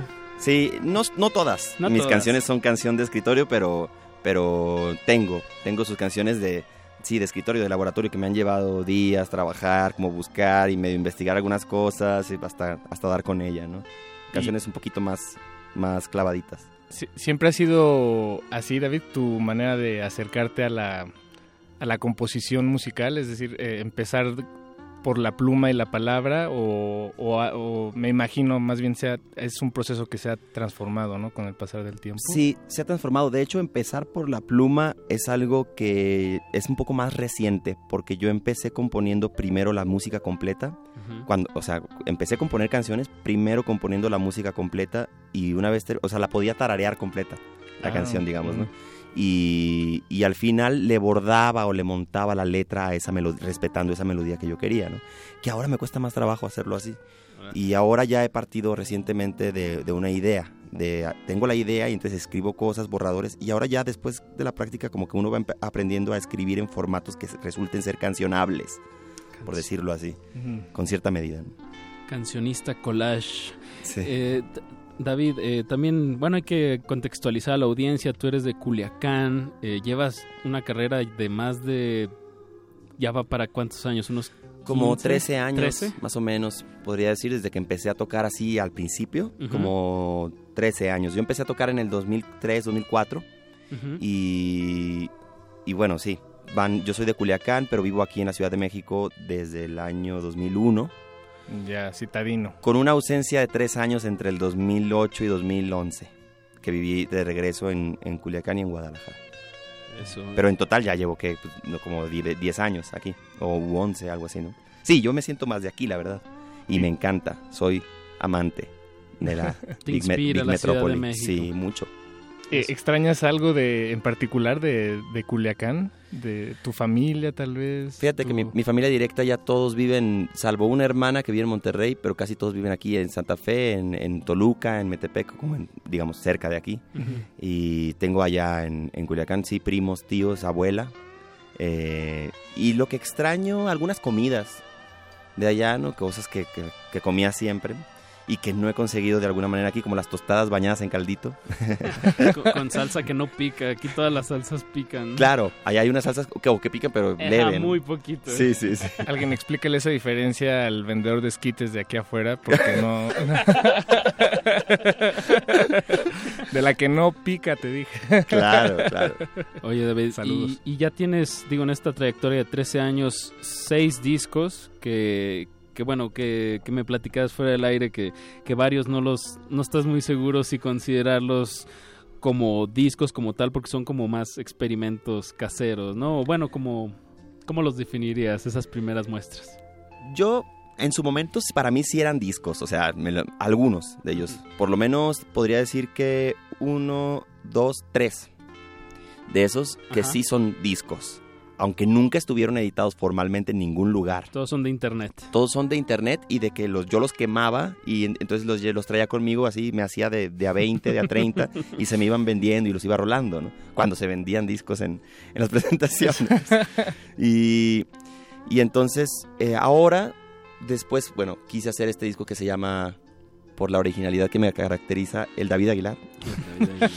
que este, ese disco pues tiene una producción un poquito más sofisticada y luego bueno este que estoy por presentar y como que los demás me gustaría sí los considero discos pero sabes qué es lo que voy a hacer creo que los voy a como empaquetar en un en uno solo o algo así como grabaciones caseras de entonces porque no es que necesariamente yo los haya querido hacer así, Así sino que era y eran las posibilidades que un había. poco Los hay uno que se llama grabadora portátil, está grabada con una M audio, eh, cada track, uno en el Monumento a la Revolución, otro en el baño de mi casa, otro así a pura guitarra y voz, super low-fi, con muy baja calidad de audio, por decirlo así, pero esa es la onda del disco. Eso le da cierta... Sí, exacto. As- Así queda, ¿no? Es como un... La brocha que usa el pintor, Eso, ¿no? eso es. Y me gusta que también los voy a publicar, o sea, subir por lo menos para que estén, quien los quiera escuchar, pues que estén esas versiones. ¿no? Claro. Es mi plan. Y bueno, la ca- las canciones sobresalen fue aparte de la producción, ¿no? Digo, ahí se ve Claro. la intención y, y la, originalidad y, y, pues como dices, la idea que hay detrás de, de la expresión. Sí. Oye, y- hay un hay un disco ahí dentro de esos seis que, que me parece particularmente eh, Sí. pues, curioso, mencionar, que es el Ventarrón. Ventarrón. Ventarrón, eh, que es un, un disco que hiciste en Mazatlán con una, una banda completa, banda, banda sinaloense, ¿no? Es la travesura más divertida de, de mi carrera musical. Eh, cuando yo salí de Culiacán a vivir para acá, odiaba la música de banda. Y como que salí, yo... Por, por una cuestión como de, de que era lo que se escuchaba. Sí, exacto, todo que era lo que se todos los escuchaba. fines de semana, ¿no? Y por una cuestión cultural también, como que lo relacionaba con, con gente a la que yo no me sentía aparte, pues un poco como circu- cues- cir- cosas circunstanciales de entonces. Y además, bueno, que la banda sonaba cada fin de semana Claro. en cualquier calle y como que, no sé, no me gustaba. Y ni siquiera la música norteña, para ser franco. Y entonces, eh, pero viviendo aquí en México como a los 4 o 5 años empecé a tener como una nostalgia Y una reinterpretación una desde le- reinterpretación de lejos, desde lejos. Eh, Y, mi, y este disco que hice, que se llama El Ventarrón, la verdad es que más que nada ha resultado para mí ser, o sea, lo que me llevó a hacerlo es la, la, la intención de que fuera una propuesta para los músicos de banda actuales, porque debo decir, lo sacaste de su zona. debo decir que el disco no es como la banda que, que, uno escucha en la actualidad en la radio y Banda cosas así, Max. sino que está pegado a las raíces más retros. O sea, tiene cosas del sonido balcánico y de Europa del Este que, que finalmente tiene, tiene la banda sinaloense, eh, bueno, de- o- sus orígenes, sus orígenes en eso. Entraron por Mazatlán de gente que venía de Alemania del Sur y, y por eso son como polcas. Hay algunas canciones que tienen tintes es- de, de eso, ¿no? Y el disco mío está tratando de apegarse a eso, ¿no? Porque ya no se componen piezas así. Y entonces es probable, la verdad, no sé, pero es probable que cada, cada a lo mejor dos, tres discos me haga un experimento de banda así. y que sea como una base a la que recurra constantemente, ¿no? Para que tener esa cosa paralela, ¿no? Más que es muy difícil. Yo ese disco no, no lo he escuchado, estimado David, pero me imagino que eh, por conocer el resto de, de tu trabajo y de, por ejemplo, cómo te acercas a las letras, me imagino que tampoco tiene nada que ver el, el universo de, de las palabras que, No. que ahí usas con, con el de la música banda, ¿no? Que Claro. habla como... pues, no, Pues ciertos sí, tonos que- misóginos. Exacto, este, que a sobre- mí es lo que no me gusta. Y que ando bien loco y que pura fiesta. Digo, lo entiendo también, pero no. Mi disco son canciones que hablan multitemáticas, muy nostálgico, mucha melancolía. Está compuesto casi todo el disco en Olas Altas, en el Paseo de las Altas en Mazatlán. Entonces es muy marítimo, muy... eh, no sé, es- también es- estaba alimentado fundamentalmente por un desamor de la época. No. Y entonces está, son canciones tristonas y Ah. otras como extrañas. A- a- Ahí sí le diste a la vena de la banda, ¿no? Que es, que es- Venía que- bien, Que es mucho, mucho desamor en Sí, la sí, banda. sí. Siempre se habla de desamor. Oye, David, eh, no- a mí ya se me está antojando otra cancioncita. ¿Te parece si escuchamos la de la libélula? Por supuesto que sí. Y ¿Qué ahorita- nos puedes contar? Ah, ¿de, una, ah, ¿De una vez? ¿De una vez? Sí, claro. Eh, esta canción es, es, es un parteaguas en mis canciones y es como una canción que me gusta mucho por lo que suele generar también en los demás. opiniones, opiniones muy variadas, eh, en el sentido de que hay gente a la que le gusta sin saber de qué habla, porque además un poco la verdad es que ni yo sé de qué habla, porque no es una propuesta lógica la canción, es de mis primeras canciones que intentan ser más experimentales y son irracionales, porque la propuesta es fonética, es como que las palabras utilizadas como si fueran instrumentos musicales, no como instrumentos semánticos o de fondo o lo que sea. Y entonces por eso se llama la de la libélula, porque son Ah. aliteraciones en base a la letra L. Una libélula bélica cálida de Dalí que en luna se revela tan volátil. Si tú ves la letra impresa, parece un código de barras, de que son puras L's, L's, L's, L's. Y es una obsesión en ese sentido, ¿no? Entonces es completamente fonética esta canción y pues un poco psicodélica y surrealista. Pues, Pues pa- escuchemos. Paren la oreja, seguimos aquí en Cultivo de Hercios con el David Aguilar. Cultivo de ejercios.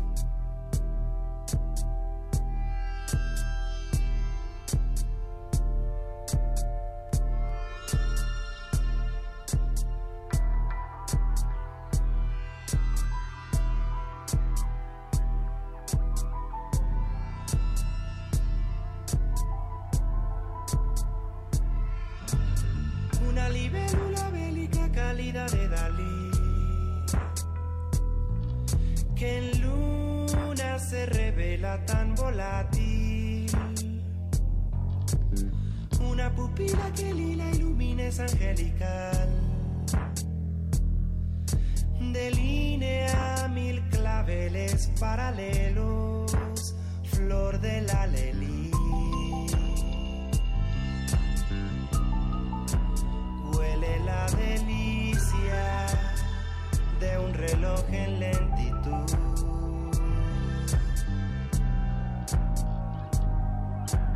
Un caracol que pulula en el ciclo más nebular. Duplica en espirales, aleluyas. Un colibrí de la línea, la velo multicolor sin brújula especula un plenilunio, lirio de la luz. Que hablas la blancura plurilingüe del color.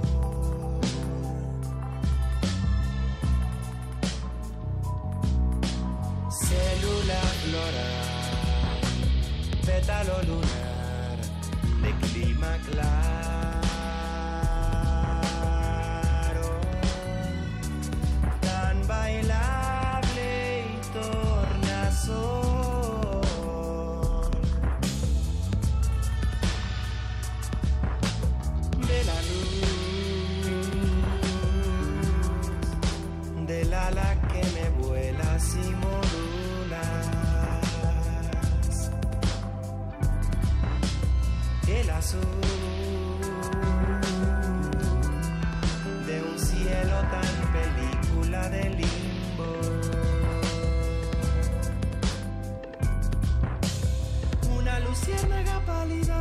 estilo Amelie. Que dulce lápiz azul y alucina. Una molécula líquida helada de girasol que baila la melodía de un ukulele,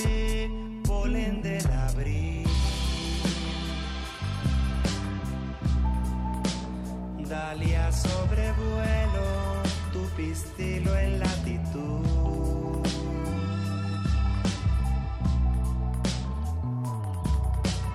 Célula floral, pétalo lunar de clima claro,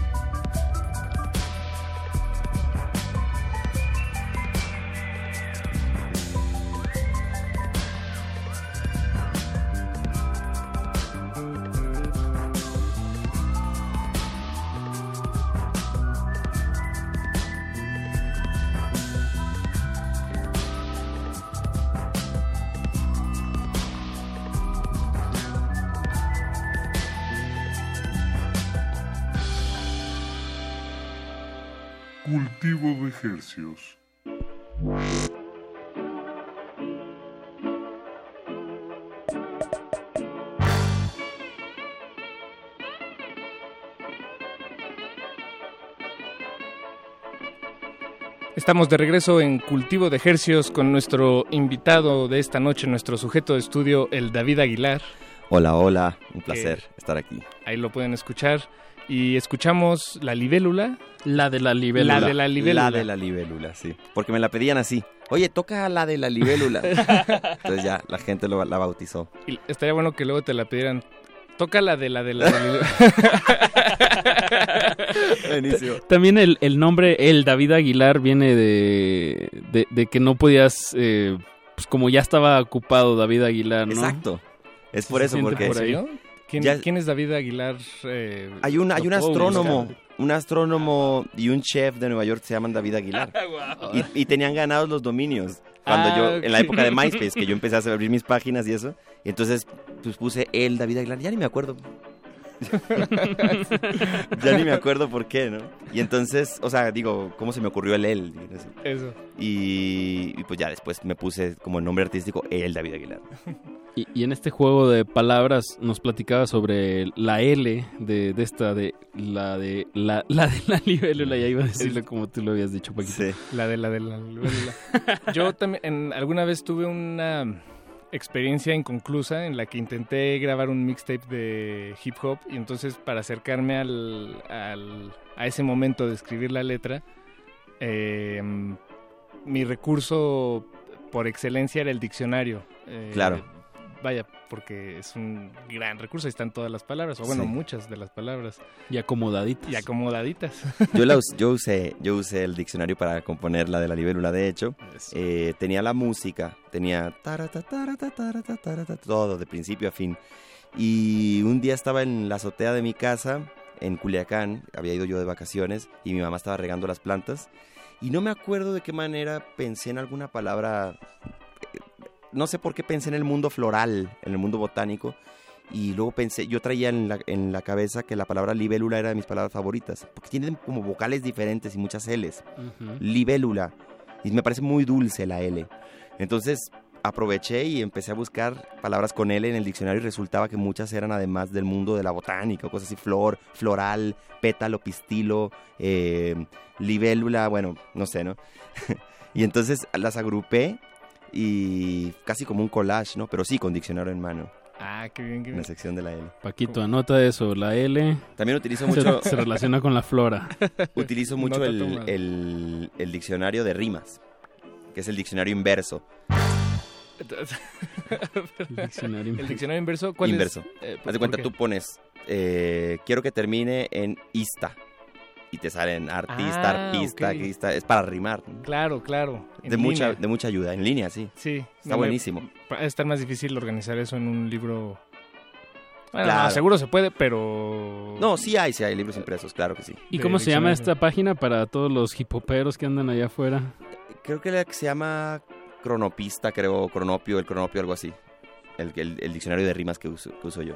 Pero hay muchos. Eso.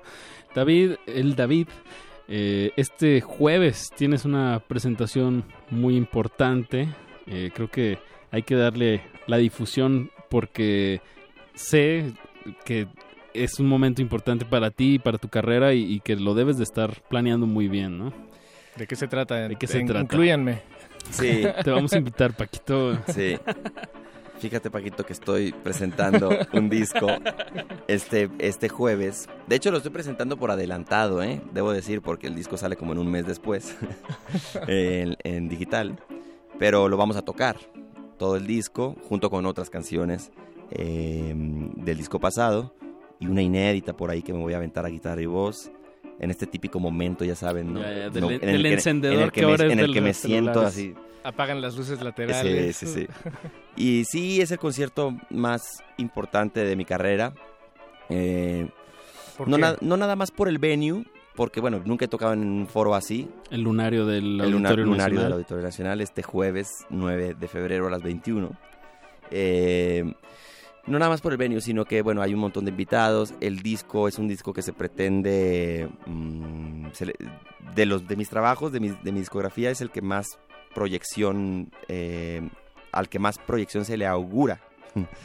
Entonces, por eso, por todas las colaboraciones y porque parece que este año voy a estar tocando más, eh, como en distintos festivales. Voy al Machaca, por ejemplo, el- Monterrey. en Monterrey en, en mi cumpleaños, el Ah, 17 de junio. Y eh, a lo mejor voy al Cervantino, también todo con el disco, ¿no? Y estoy trabajando pues con un equipo que se anda poniendo muy bien las pilas y estoy muy contento. Y entonces por eso es el, el concierto más importante hasta ahorita. Y este es como un primer paso que se tiene que dar. Sí, que se tiene que dar como sólido. Y me- la verdad, para ser francos, en honor a la honestidad, estaba un poco estresado hace unos días, estresado un poco medio mal. Ok, ok. Pero, ale- ya sabes, como estresado, pero, em- pero que ya quieres que sea, ¿no? Ansioso, más bien. Ansioso. No estresado. Y entonces, y ya, ya, ya se me quitó, porque me di cuenta que lo que tengo que hacer es pues disfrutar, lo que es lo que siempre hago, eh, cantar, tocar, y como hemos estado ensayando, ya de entrada estoy disfrutando un montón los ensayos desde hace días, sé que el show también lo voy a disfrutar un montón. Qué bien. Y eso ¿Quién- lo vas a transmitir. ¿Quiénes te van a acompañar en, en el escenario? Están, eh, la banda que me acompaña es Daniel Cepeda en la batería. Wow, bien. Bueno, cracazo, ¿no? Sí, enorme, enorme. Ahí, si lo buscan en, en línea, podrán eh, ver videos. Bueno, Claro. Si, si son fan de, de- de los Y es un, un gran bateristas, personaje de, de Facebook, Sí, además. de las redes, ¿no? Ahora que lo... eh, acabo de unir dos puntos, no me había dado cuenta, pero una vez vi un video de Daniel Cepeda interpretando una canción. Él es baterista, pero sacó un... Ah, canta creo que era una boleros, canción... ¿no? Ajá, ca- cantaba... Era un bolero, pero musicalizado con la batería. Sí. Y me parece... No me acuerdo si era un cover de una canción tuya o ese era otro Puede ser. momento. Puede ser porque yo lo conocí hace no mucho, pero sé que escuchaba mis rolas de antes. Ah, ok. Entonces puede ser, ¿no? Y este está Daniel Cepeda en la batería, está Federico Sánchez en la guitarra, Oh, que es un wow, guitarrista también es brutal. increíble. Eh, y luego viene un casi hermano mío desde Culiacán, que bueno, va a estar recién desempacado en la Ciudad de México, que toca el bajo, que siempre ha colaborado en mis proyectos, se llama Raúl Castaños. Y está Pere George, que es el, el coproductor de mi disco completo. Él está haciendo como sonido en el escenario Mm. y cosas de efectos y audio, ambientes, co- coros, shakers y un montón de cosas más. Es, es muy curioso en un, en un proyecto como el tuyo, David, eh, de cantautor, eh, cómo, cómo varían los, los músicos, ¿no? Y, y- y cómo se intencionan también Eso. las canciones. Digo, tú das la excusa, pero también como la gente que se sube al barco te lleva en otras direcciones, ¿no? Claro, claro.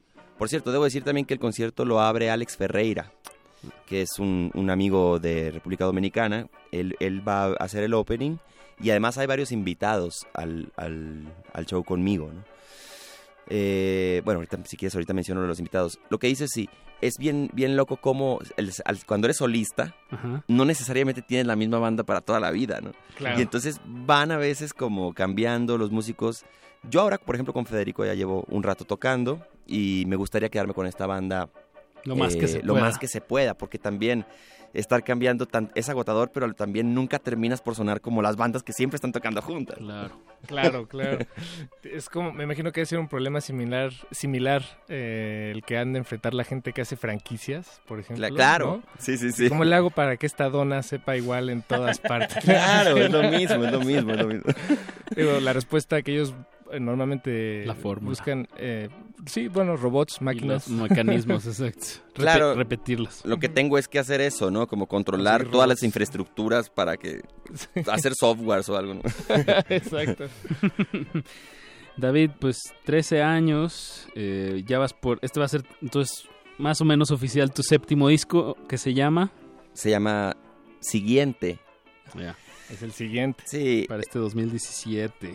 Esto es porque no me he quebrado el coco con los títulos, la verdad, porque por una sencilla razón, que no quiero que el álbum sea el universo último a perseguir, Mm, sino que sino que lo que donde donde yo quisiera que la gente viera la importancia es en los tracks, por ejemplo, las canciones.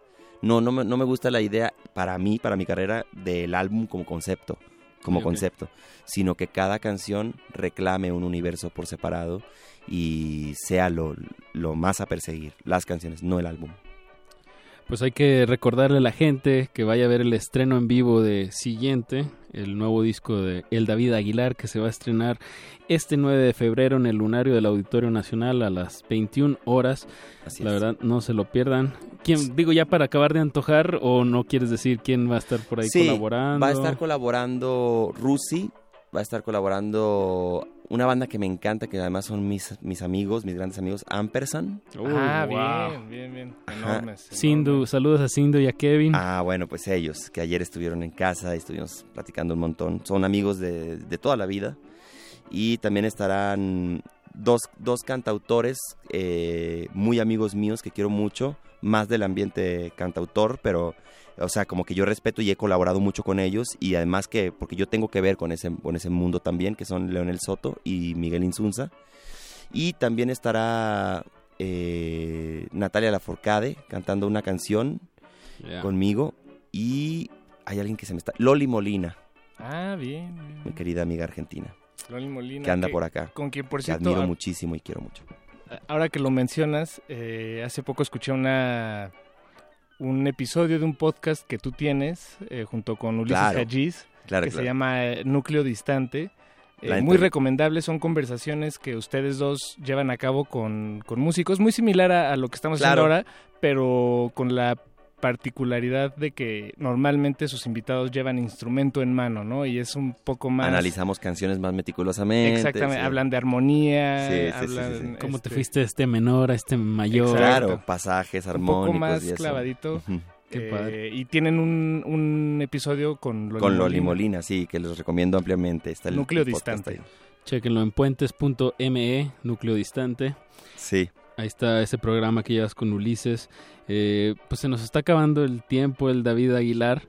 Eh, nos tenemos que despedir con, con, con una de las muestras, eh, pues el primer sencillo que sacas de, de siguiente, ¿no? Esta canción se llama, es el primer sencillo de este disco, se llama Aves de Agua.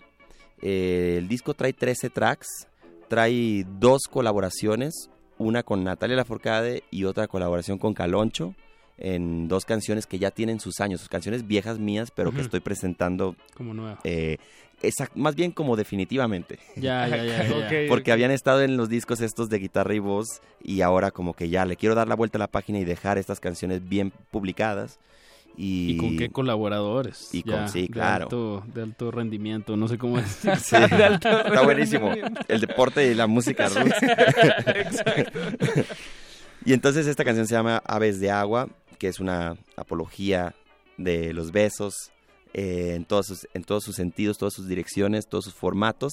Y bueno, pues va con mucho cariño para celebrar eh, La vida, el amor. La vida y el amor. Sí, sí, sí. Las vacaciones. No le teman a la poesía y a la belleza. Eso. Bien. busquen, busquen a sus musas. Sí. Oye, David, bueno, yo me quedo Quédate, Apache. No, no me quedo, no, nos quedamos aquí hasta las 12 de la noche, esto es resistencia modulada, sigue el playlist, eh, viene Rafa Paz ahorita a deleitarlos con, con música de su invitado que tengo entendido es su tatuador, Ah, ¿también? amigo y tatuador. Amigo y tatuador. Ah, bien. Va a estar interesante. Va a estar rayado. Va a estar rayado. David, eh, pues placer, muchísimas muchísimas gracias, de verdad. Amigos, muchas gracias a ustedes. Mucho, mucho éxito en Gracias este por el 2017. Parece que ya lo tienes bastante bien. eh, pues, Ordenadito. y, y, ¿cómo se dice? Como Proyectado. proyectado y Sí. visualizado. Entonces, pues adelante. Eh, yo, una última pregunta. Sí. Eh, llevas 13 años de carrera y no, no sé, como que he oído por ahí, más que nada como de la rama del teatro, que, que a los 10 años un, un artista empieza como a ver ciertos, no sé, o sea, como, como resultados, a, a cosechar un poco todo lo que ha venido, pues, Cultivando. como Ah, trabajando. interesante. Ajá, ¿tú has sentido ah, como, bueno, hace, hace dos o tres años, has sentido como algún otro, como alguna revolución en, en, en tu trabajo? Totalmente, totalmente. Es increíble. Nunca había escuchado sobre eso, pero sí, a mí me pasó hace como dos, tres años con este disco que se llama El David Aguilar, que por un amigo y porque circunstancias se dieron y empecé como a, a dar otro pasito que está terminando, a- bueno, o que está terminando de pasar este jueves con esta presentación. Eso. Sí que sí. Bien, pues muchísima suerte el jueves. Muchas gracias, amigos. Y vámonos Gracias con esto de lo nuevo eh, de del David Aguilar, se llama Aves de Agua. Y con eso cerramos el changarro, Paquito. Cerremos Apache, agradecemos su sintonía como siempre, muchísimas gracias eh, por prestarnos sus jueves. orejas. Nos escuchamos el siguiente este jueves con más música y quédense en sintonía, resistencia modulada hasta la medianoche. Muchas gracias, David. Gracias a ustedes, amigos. Chao.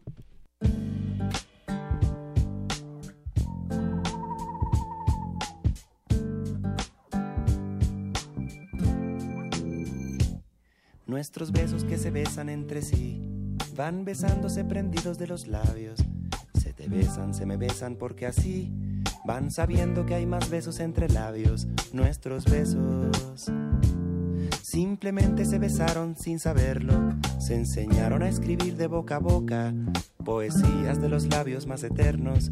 Nuestros besos.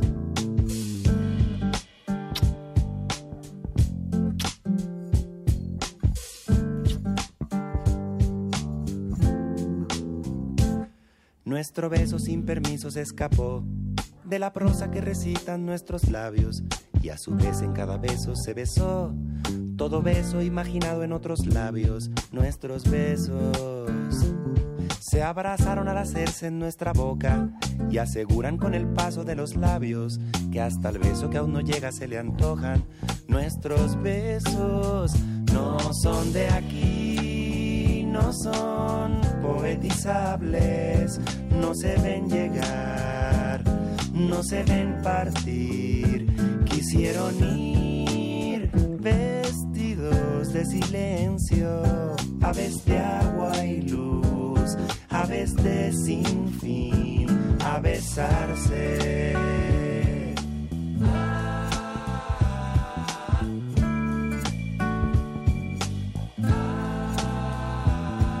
Nuestros besos nunca avisan al besar.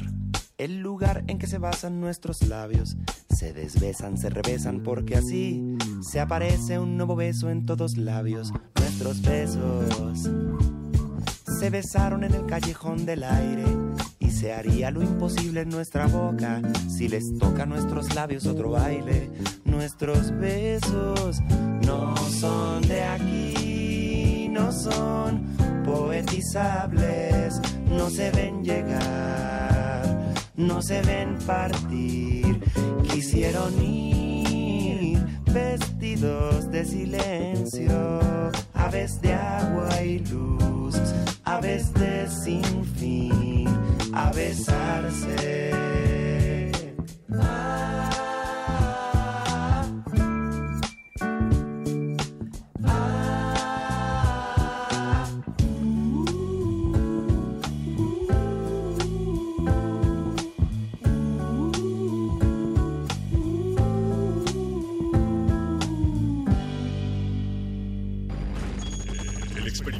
Completado de manera satisfactoria.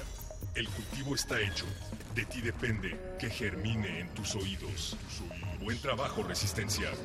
Hasta la próxima misión. Hasta la próxima misión. Playlisto. ¿Qué música llevas en el bolsillo? Aquí es donde la resistencia viene a compartir las notas que ha recopilado en su cabeza. Complacencias musicales de personajes poco complacientes. Estás en Estás en Estás en Estás en el Playlisto.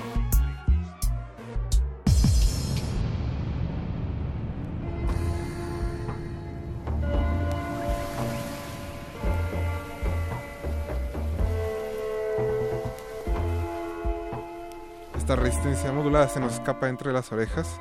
Bienvenidos al último tramo de la noche. Esto es el playlist. Vamos a estar poniendo música. Bueno, más bien vamos a estar poniendo la música de nuestro invitado.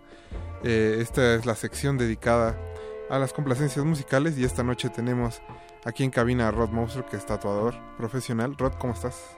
Muy bien. que viene con toda la, la actitud y con mucho garage para que escuchen.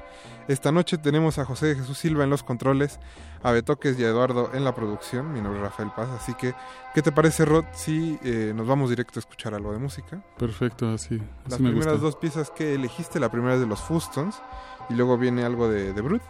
Sí, así que, los Fustons que, que si me permites este, sí, sí, claro, decirlo.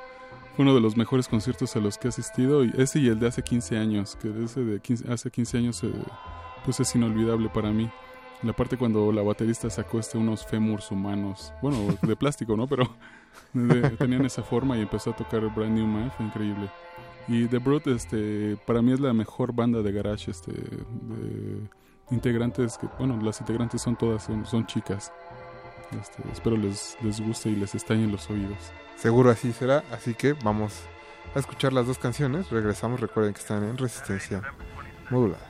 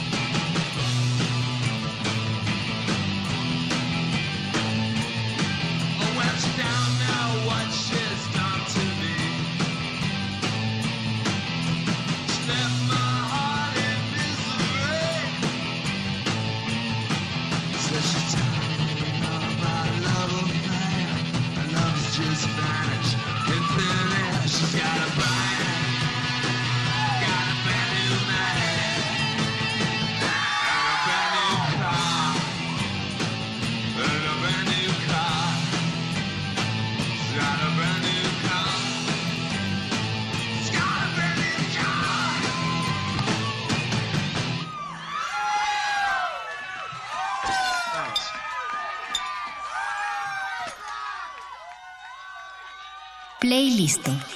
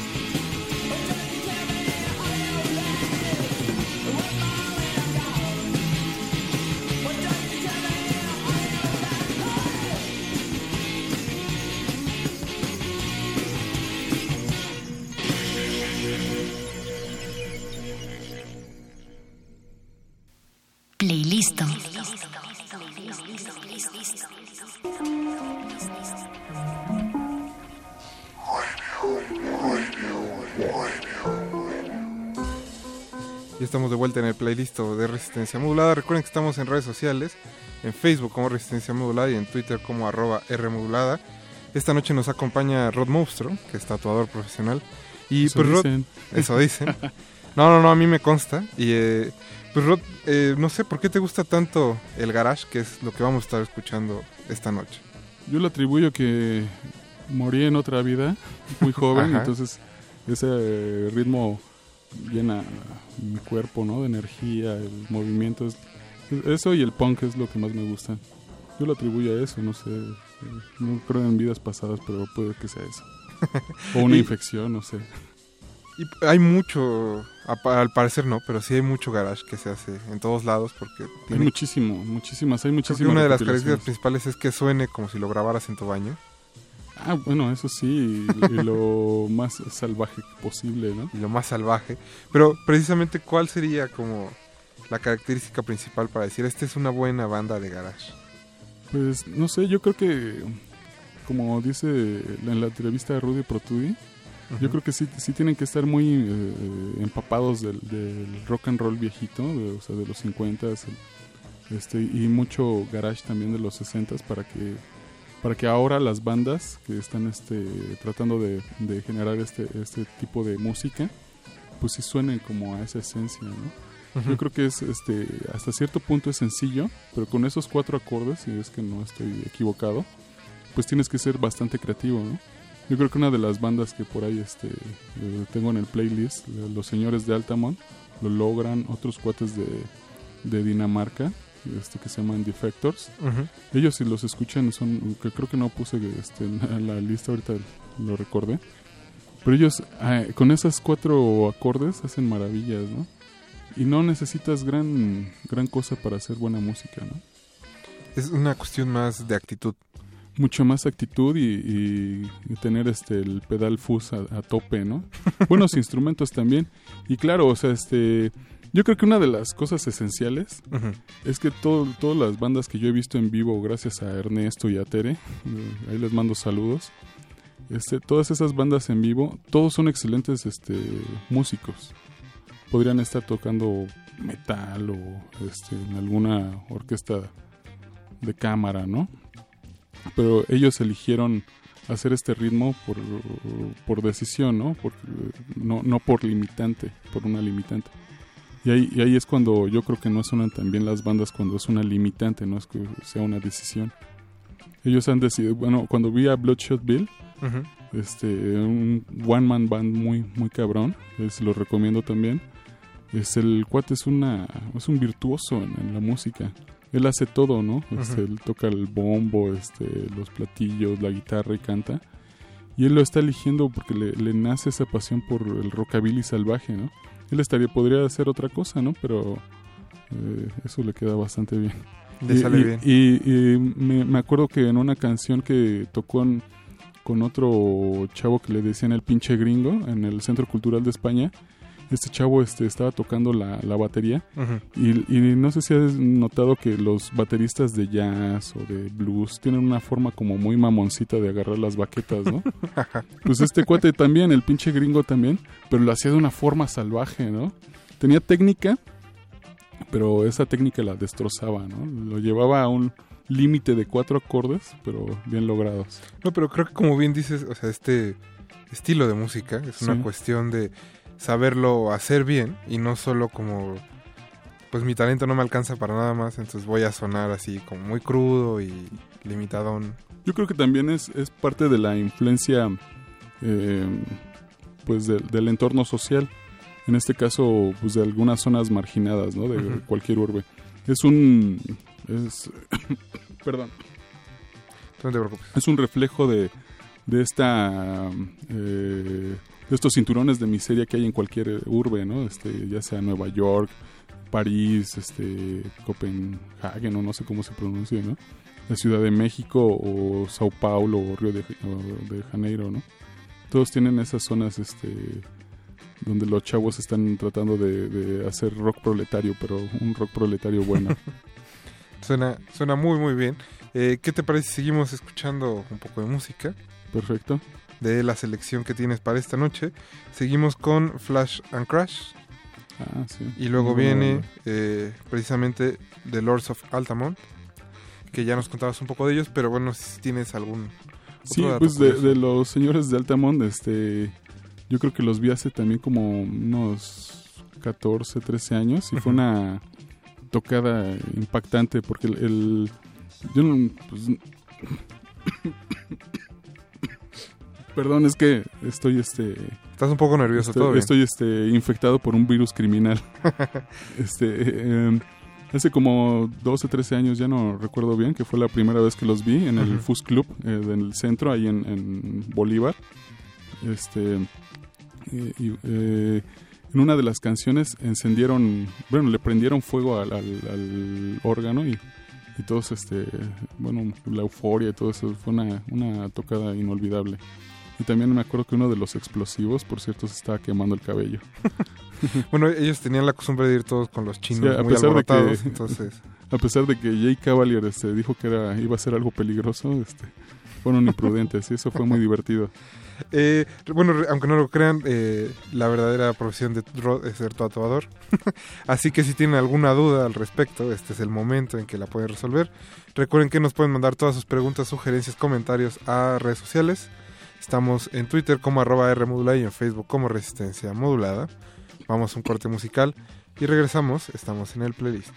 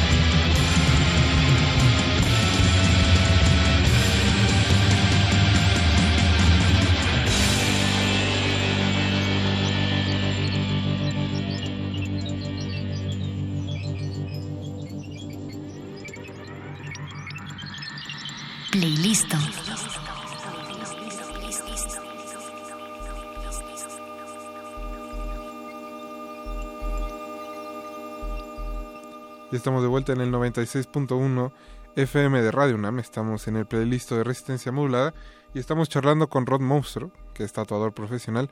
Eh, Rod, pues esta noche hablamos bastante de garage, pero no es solo algo que te guste mucho escuchar, sino alguna, algún tiempo tuviste una banda de metal, si mal no recuerdo. No, de, de punk garage Ah, o garage garage. punk. que se llamaba Los Enterradores, no. No, no, no, los, los carroñeros. Ah, pero casi. Sí, los carroñeros este, garage. Porque hay otros carroñeros, pero de punk, que ellos este, siguen tocando todavía. Ujú. Más como... Ellos son como tipo Exploited, Partisans. Y nosotros intentábamos tocar así como Elvis Hitler o este... ¿Cómo se llama? Este, o los Monsters o eso. Tenemos un sonido raro. Por ahí Ujú. pueden eh, este, todavía encontrar algunas rolas en YouTube. Pues deberían de irlas a buscar. Pero bueno, o sea, ¿por qué no, por qué no seguiste en el camino de la música? Ah, por una cuestión muy, muy sencilla. Ahí en el barrio dicen que el que mucho abarca poco aprieta, ¿no? Ajá. Entonces aquí mejor me, me dediqué a lo mío, que son las artes visuales. En este caso al tatuaje. Y este y ya me, me dediqué de lleno, ¿no? Porque sí, este, quería concentrarme en ello. Y creo que este él hasta cierto punto ya ha alcanzado la, la- cierta em, calidad artística a la, a la que yo pretendía este, llegar, ¿no? Desde, desde que empecé a tatuar. Todavía no, no lo exploto al máximo. Sería una estupidez decir que ya, ya lo logré. Pero pues ya estoy más contento con lo que hago, ¿no? Y es una cuestión de mucha práctica, como, como todo en la vida. Pues sí, mucha, mucha práctica, pero sobre todo también esta autocrítica, ¿no? Porque puedes practicar mucho, pero no ser autocrítico y entonces vas a hacer cosas que pues quizás eh, no tengan la- la- un, nivel artístico, eh, digamos, un- es que es muy subjetivo, ¿no? Lo del arte, pero... Y hablar este, de artes visuales, eh, más sin, enseñar una imagen es complicado, pero... em, ¿Cómo decirlo acá? Pues sí, que, que tenga cierta destreza y nivel artístico en el dibujo, ¿no? Porque hay cosas que no, no tienen tanto valor artístico, pero también pueden tener algún valor este simbólico o, o espiritual, ¿no? Como los tatuajes de la cárcel. Ahí, ahí sí los, los valoro bastante esos. ¿Y cómo fue que te decidiste empezar a tatuar? Fue, bueno, o sea, no a ti, sino empezar a hacerlo. Bueno, de forma más es, este, profesional. pues es un arte callejero que me llamó mucho la atención desde que tenía yo creo que como unos 7, 8 años. Mi hermano este, empezó a tatuarse como eh, tatuajes de pandilla este, eh, también a temprana edad y entré en contacto con ese mundo, ¿no? Pero fue muchísimos años después que pude lograr este comprar el equipo para empezar a hacerlo de una forma decente. Y este pero en todos esos años siempre tuve la esperanza de, de que no, no me- bueno, yo no me quería morir sin haber este al menos tatuado alguna vez, ¿no?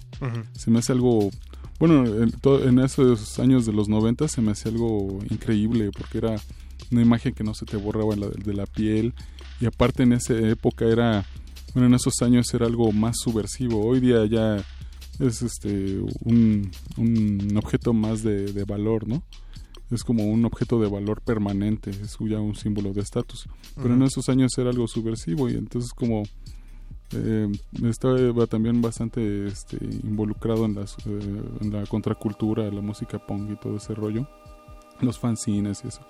Pues el tatuaje también venía bien a- al estilo de vida ¿no? que quería adoptar. ¿Ya crees que se, a qué crees que se debió ese cambio que mencionas de pasar de ser algo muy Ah. muy alternativo a algo ya aceptado y asimilado prácticamente Sí, en todos pues, lados? la cultura de masas, ¿no? Cuando se masifica todo vale verga. Si no lean a este Teodoro Adorno, como lo explica re bonito, ¿no? Ajá. Este, pues acá, pues yo creo que lo- lo- los primeros fueron pues, las estrellas de rock, ¿no? El pop, de las, las estrellas de glam que se volvieron masivas y este, entonces la población quería imitar un poco a esa gente, ¿no? Que portaba sus tatuajes. Yo creo que como para tratar de tener un poco esa estrella que tienen ellos, ¿no? Y Después también este, los jugadores de fútbol, sobre todo estas estrellas del soccer este, inglés y este, bueno, de las ligas europeas que empezaron a tatuarse todo el cuerpo. Este, en la, en la NBA, ¿no? También este, algunos jugadores de fútbol americano, de básquetbol, perdón, este, se empezaron a tatuar bastante. Y ahora ya hay hasta reality shows y, Sí, y bueno, más ahorita ya cosas, es ¿no? Ya es algo como más un común. Sí, eh, en cierta medida sí, porque he visto uno que otro programa y en realidad sí muestran una mm, una faceta del tatuaje un poco sintética, ¿no? Falsa. De hecho, por ahí alguna vez este en el estudio en el 184, ahí en la Roma en el que este eh, bueno, he estado ahí por cinco años. Este eh, ahí alguna vez, este, bueno, ese ya es como chisme. alguna vez unos güeyes que creo que eran como de Telegido, no sé de dónde demonios, querían hacer un programa igual. Pero entonces querían que siguiéramos cierto guion, ¿no? Que por ejemplo uno fuera como el, el rebelde, El el, otro el chistosito. Entonces sí, dije, no, yo, yo la neta no sé actuar y yo no, yo no le entro a eso. Iban a hacer un programa piloto, algo así, y pues no, a la, a la mera hora no se hizo. No, no dudo que en un futuro lo armen. Lo vuelvan a intentar. Sí, pero no cuenten conmigo.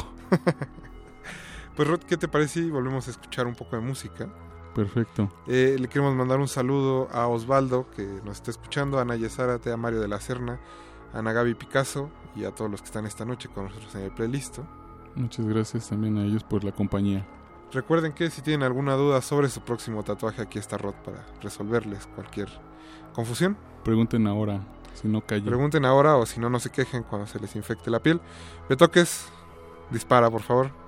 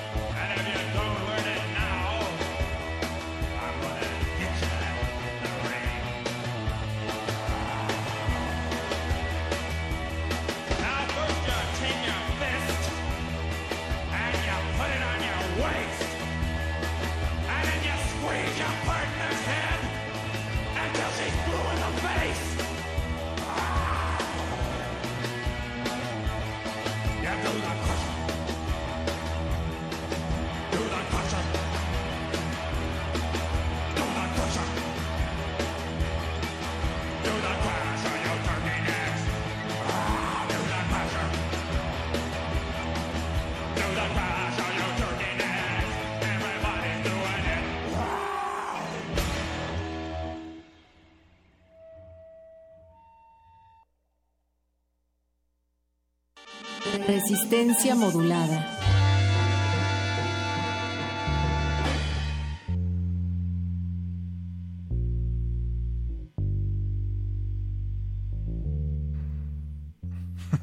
ya estamos de vuelta. Eh, con Rod Monstro estamos platicando de tatuajes y de garage. Y Rod, pues, imagino que las primeras veces que haces un tatuaje debe ser muy complicado. ¿Recuerdas la primera vez que lo hiciste? Sí, sí lo recuerdo. y sí fue bastante complicado. Sí, este, la, bueno, yo no sabía que la piel, si no la sujetas bien, brinca tanto, ¿no? O sea, Ajá. por la- el golpeteo de las agujas, que es muy rápido, este, da la sensación de que, que brinca, ¿no? La piel. Entonces fue algo para mí, este, nuevo, porque siempre había dibujado en, o en papel, o en una, o pintado en una tela, o este, en algún metal, o en algún concreto, siempre cosas rígidas, ¿no? Y nunca en algo, este, orgánico. Entonces eh, fue para mí algo súper especial porque también este pues yo quería dejarle una, un, buen, un buen dibujo, un buen este, tatuaje a, a mi amigo, que fue el que me tuvo bastante confianza porque pues, sabía él que era mi primer tatuaje. Ujú. Entonces también no, no, me, no quería defraudarlo a él.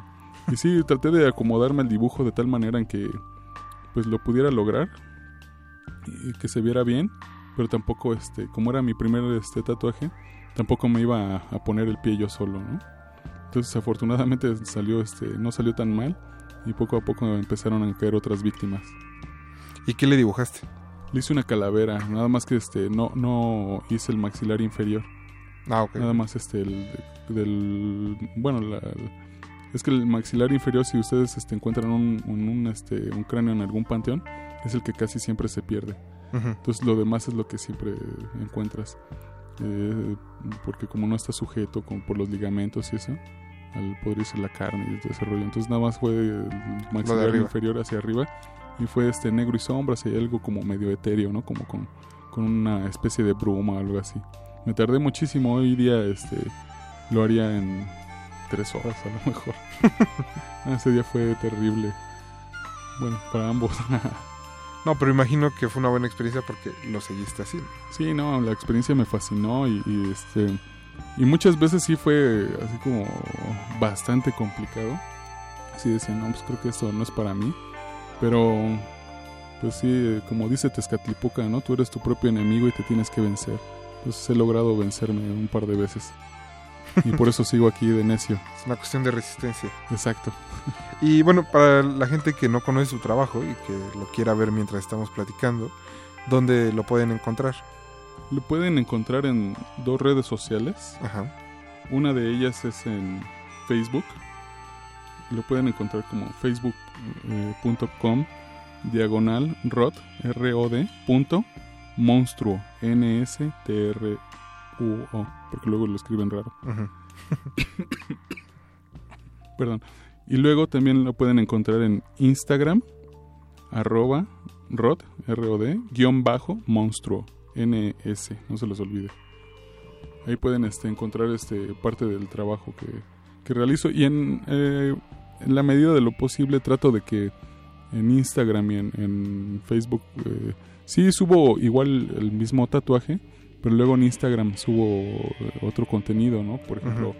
este añado alguna foto del boceto o, o quizás hasta del proceso, ¿no? Eh, recuerdo ahorita un tatuaje que hice de unas rosas este, para ese tatuaje fui al mercado a comprar las rosas y las rosas este, yo le tomé las fotos con cierta iluminación. Entonces ahí se muestra ese proceso que en Facebook no van a ver. No, y creo que, que como tatuador sí tienes tu cierto, digamos, proceso creativo. No es nada más de que llegue alguien, te pide el dibujo y lo hagas exactamente como te lo están pidiendo, ¿no? Hay un, toda una intención de tratar de, pues de que quede tu sello eh, plasmado en ese, en ese tatuaje. Exacto, y, y también, yo, bueno, para mí el proceso creativo es el más divertido. Es este, generar una, una imagen de cero, para mí es lo más divertido del, del mundo, ¿no? Para otros será otra cosa, ¿no? Y después del sexo, el tatuaje y el dibujo es para mí lo más, más chido. Entonces sí, este, ya, ya sabrán más o menos por dónde. No, no, todo bien, todo bien. Y pues creo que ya alguna vez lo platicamos, pero justo como tatuador y después de tantos años debe tener, debes de tener muchas, muchas historias Sí, de cosas que salieron mal, de cosas que salieron bien, de buenos recuerdos. No, na- nada me sale mal. Ah, no es Ah. cierto. sí, eso sí no lo cuento, se me olvida. No, no, no. Pero, por ejemplo, sin meternos en muchos problemas por cuestiones Claro. de nombre. Sí, sí. ¿Qué es lo más raro que te haya pedido alguien que le dibujes? Ah, bueno. Sobre todo pensando en que un tatuaje es prácticamente permanente, porque es Sí, muy o sea- caro quitárselo de la piel. Esa es la idea, ¿no? Del tatuaje, que sea permanente, que... Perdón, que te acompañe pues, el resto de tus días, ¿no? Va a ser, va a ser eterno hasta que te mueras, ¿no? Entonces, aquí lo... lo- pues que el raro es un término también extraño, subjetivo, ¿no? Pero a mí eh, algo, este... Raro fue que, que me pidieran hacerles una hamburguesa de Burger King. ¿no? Este, igualita como venía este, en el paque de este de papel de estraza de hace como unos cinco años. Ajá. Ahorita a lo mejor, es que no como en esa, en esa tienda, ¿no? Entonces a lo mejor ya la cambiaron. Pero hace cinco años este ese empaque, nada más me pidieron unas leves modificaciones que el queso se ve- viera derretido y un poco más separado los ingredientes, pero fue igualita, entonces se, me hizo extraño. La fui a probar a ver si sí era buena, la, la verdad es que las de la esquina de mi casa me gustan más. Deben de estar eh, más sabrosas. Sí, carne de rata o de perro, pero, pero buena. No, pero son buenas noticias. Quiere decir que el día que llegue la hambruna podemos comer otras cosas. Vamos a sobrevivir. Exactamente. Pero bueno, Rod, y en tu experiencia, digo, después de tantos años de, de estar rayando personas, ¿cuál crees que sea el error de todos aquellos que se arrepienten después de haberse tatuado? Pues no sé si error, pero yo creo que una de las pasiones que los lleva a, a tatuarse es hacerse el nombre de su novia, o de su esposa. Ajá. y ese es con mucha frecuencia, o el del esposo o el del novio también, eh, también las mujeres lo hacen. Ese yo creo que es de, lo, de los casos que eh, por los que he hecho más este cover-ups. Y también este les agradezco, ¿no? Pues si no, no tendría chamba. Exacto. pues, ¿qué te parece si seguimos escuchando algo de música? Perfecto, ahí vamos con más música podrida. Eh, pues Beto, aviéntate este garage. Nosotros regresamos al playlist. No se despeguen. Recuerden que están en resistencia módula.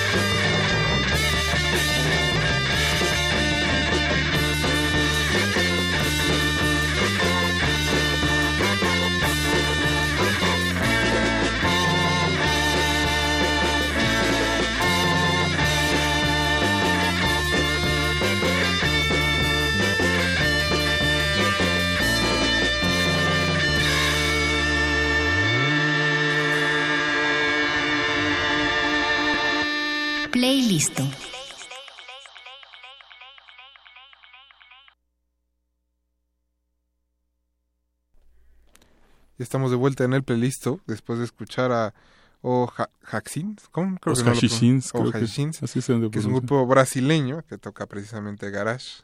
La mejor que- banda de garage este de Latinoamérica, de yo me atrevo a Latinoamérica. decir, sí. Suenan bastante bien, de decirlo. Sí, vienen de una favela y se meten un chingo de LSD. Pero ellos sí lo aprovechan. Al parecer sí. Al parecer sí. Pero bueno, Rod, eh, regresando a las preguntas del público, eh, nos dice Ana Gabriela Picasso que ella tiene dos preguntas. La primera es, ¿cuál es el tatuaje más feo que hayas visto? No necesariamente que hayas hecho. Ok. Pues ahorita lo, lo primero que se me viene a la mente es un cover-up que hice de una cruz en, en, en- en el cuello, en la parte de la espalda. Ajá. Ya un poquito más abajo del cuello. Era este un- una cruz este, atrial, les llaman, ¿no? Este, la, la referencia que tenía la señora era una cruz atrial hermosa, así barroca mexicana. Pero yo creo que el cuate que se lo hizo, este, más bien era un niño de, de preescolar, porque no, no, no se parecía a nada. Dice el cover up, pero no, era increíble. Eh, por ahí te guardo la, la foto, nada más de recuerdo. Era un tatuaje este, horrible, en serio. Es que creo que hay, sobre todo cuando lo haces en una etapa muy adolescente de la vida, ahí no hay tanta reflexión sobre el asunto de por qué lo estoy haciendo y solo te lanzas a cualquier lado, ¿no? Ya decíamos el otro día que me- me impre- nos impresionaba el asunto de que hubiera gente tatuándose las costillas un domingo en la lagunilla, así, Ah, sin claro. ningún tipo de preparación Sí. como previa y que solo estuvieran haciéndolo así, así que en caliente. Sí, pues aquí más bien me, me platicaba la señora, porque yo creo que ya tenía, no sé, unos 30, y, s- no, no creo que 40, 45 años, que había tardado mucho tiempo en hacérselo y este, bueno, en decidirse más bien en, en tatuarse. Y fíjate, o sea, hasta más de 40 años se fue a hacer un tatuaje ahí por la Narvarte o no sé, por la Nápoles o por ahí en alguna colonia de esas. Y dice que por el mercado ahí encontró un estudio y ahí pues, se le hizo fácil, ¿no? Este, tatuarse. Pero como era en la espalda, nunca vio cómo iba Ah. el resultado, ¿no? Hasta que terminó y dice que duró dos semanas en depresión. Es que Espero es- que no me ahorque por este, contar esta anécdota. No, no, no. si nos está escuchando un saludo. Sí, un saludo. sea que esté. Un saludo donde esté. Y bueno, a- a- Ana también nos pregunta que cuál es la historia más interesante que conoces detrás de, de algún de los tatuajes que hayas hecho. Pues que hay varias, o sea, porque es que sí, cada tatuaje realmente es importante e interesante para cada individuo.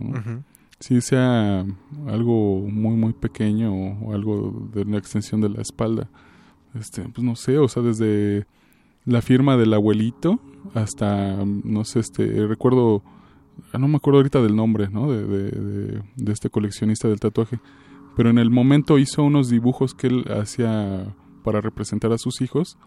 Su esposa como que le decía, ay, están feos, ¿no? Pero a mí lo hermoso se me hacía que los, él, los había dibujado, ¿no? No estaba haciendo una copia de, de la copia de internet o estaba tratando de imitar a cierta estrella del rock, a Rihanna o este, a David Beckham, no sé cómo se llamen, ¿no? Sino él, él estaba haciendo esos dibujos y eran para, para él, ¿no? Eso se me hace muy chingón. Eh, y pues desde otros tatuajes que tienen un simbolismo este arraigado con el arte prehispánico y con la cultura prehispánica hasta tatuajes de, de literatura y ciencia ficción, ¿no? Contemporáneos también. Es que hay muchas, muchas este, historias. Cada cabeza es un mundo. Sí, afortunadamente, ¿no? y pues creo que debe de haber alguien ahí en el auditorio que esté pensando en hacerlo por primera vez. ¿Cuál, cuál es la recomendación para que lo hagan con cuidado y con como se debe? Pues la, la primera es que se acerquen a, a un estudio profesional y que también este chequen este el portafolio de, de cada tatuador y que si lo hagan con algún tatuador que tengan empatía con, con su personalidad artística. De esta manera se estarán llevando una pieza que realmente les va a gustar y, y con la que van a poder convivir toda la vida. Para que no se arrepientan. ya que estén Exactamente. grandes. Sí, o, o que en algún momento pues le- les, les comunique algo, ¿no? No, Y eso y creo que también es muy importante que, que sepan que con el tiempo se va a ver diferente. También, también, sí, este, yo les invitaría en, en, en Instagram, hay un, hay un sitio que se llama Vintage Tattoo, Ujú. creo que todos los tatuajes son hechos antes de 1985 y las fotos son de ahora, este, no sé, 2016, 2015, 2017, de cómo se ven ahora, ¿no? Entonces sí nos da una buena perspectiva de saber qué es lo que sí va a funcionar y qué es lo que no va a funcionar visualmente en un tatuaje, ¿no? Porque la tinta se expande. Eso es inexorable, eso es este inevitable en cualquier ser humano, ¿no? Ya sea chino, sudafricano, de Mozambique, de Ecuador, el que sea, ¿no? De, de primer mundo o subdesarrollado, el que sea. A todos se les va a expandir la piel, ¿no? Digo, la tinta, perdón. Este, entonces, eh, si no, nos da una idea muy cercana de, cómo, cómo se puede ver el, tatuaje. Como recién hecho, jamás se va a volver a ver. Pero que la, la intensidad gráfica, la, la expresividad artística, que pues sí sea lo menos este, mermada posible, ¿no? Eso es lo que yo intento al menos. Así debería de ser. ¿Qué te parece si seguimos escuchando un poco de música? Me parece perfecto. Vamos con una banda mexicana de punk, Paco de Pablo. Te toca disparar en este momento. Que es este Masacre 68, si no me equivoco. Sí, un saludo para Lagnes y toda esa banda que en el 2015, en el diciembre, fue una, una buena tocada. Víctimas del vicio. Así, así es. Vamos a escuchar Víctimas del vicio de Masacre 68. Por todos esos borrachos y drogadictos que hay en la ciudad. Venga de ahí, Pablo. Oh, my dearest dorks and pissheads. I'm the technical brain of the monsters. I think you motherfuckers are full of shit soup acid. And then we wish you a fucking Christmas and a horrible New Year. Drink, come, eat shit, and kill Susie for a good time. Well, well, well. Fuck you and praise the Lord.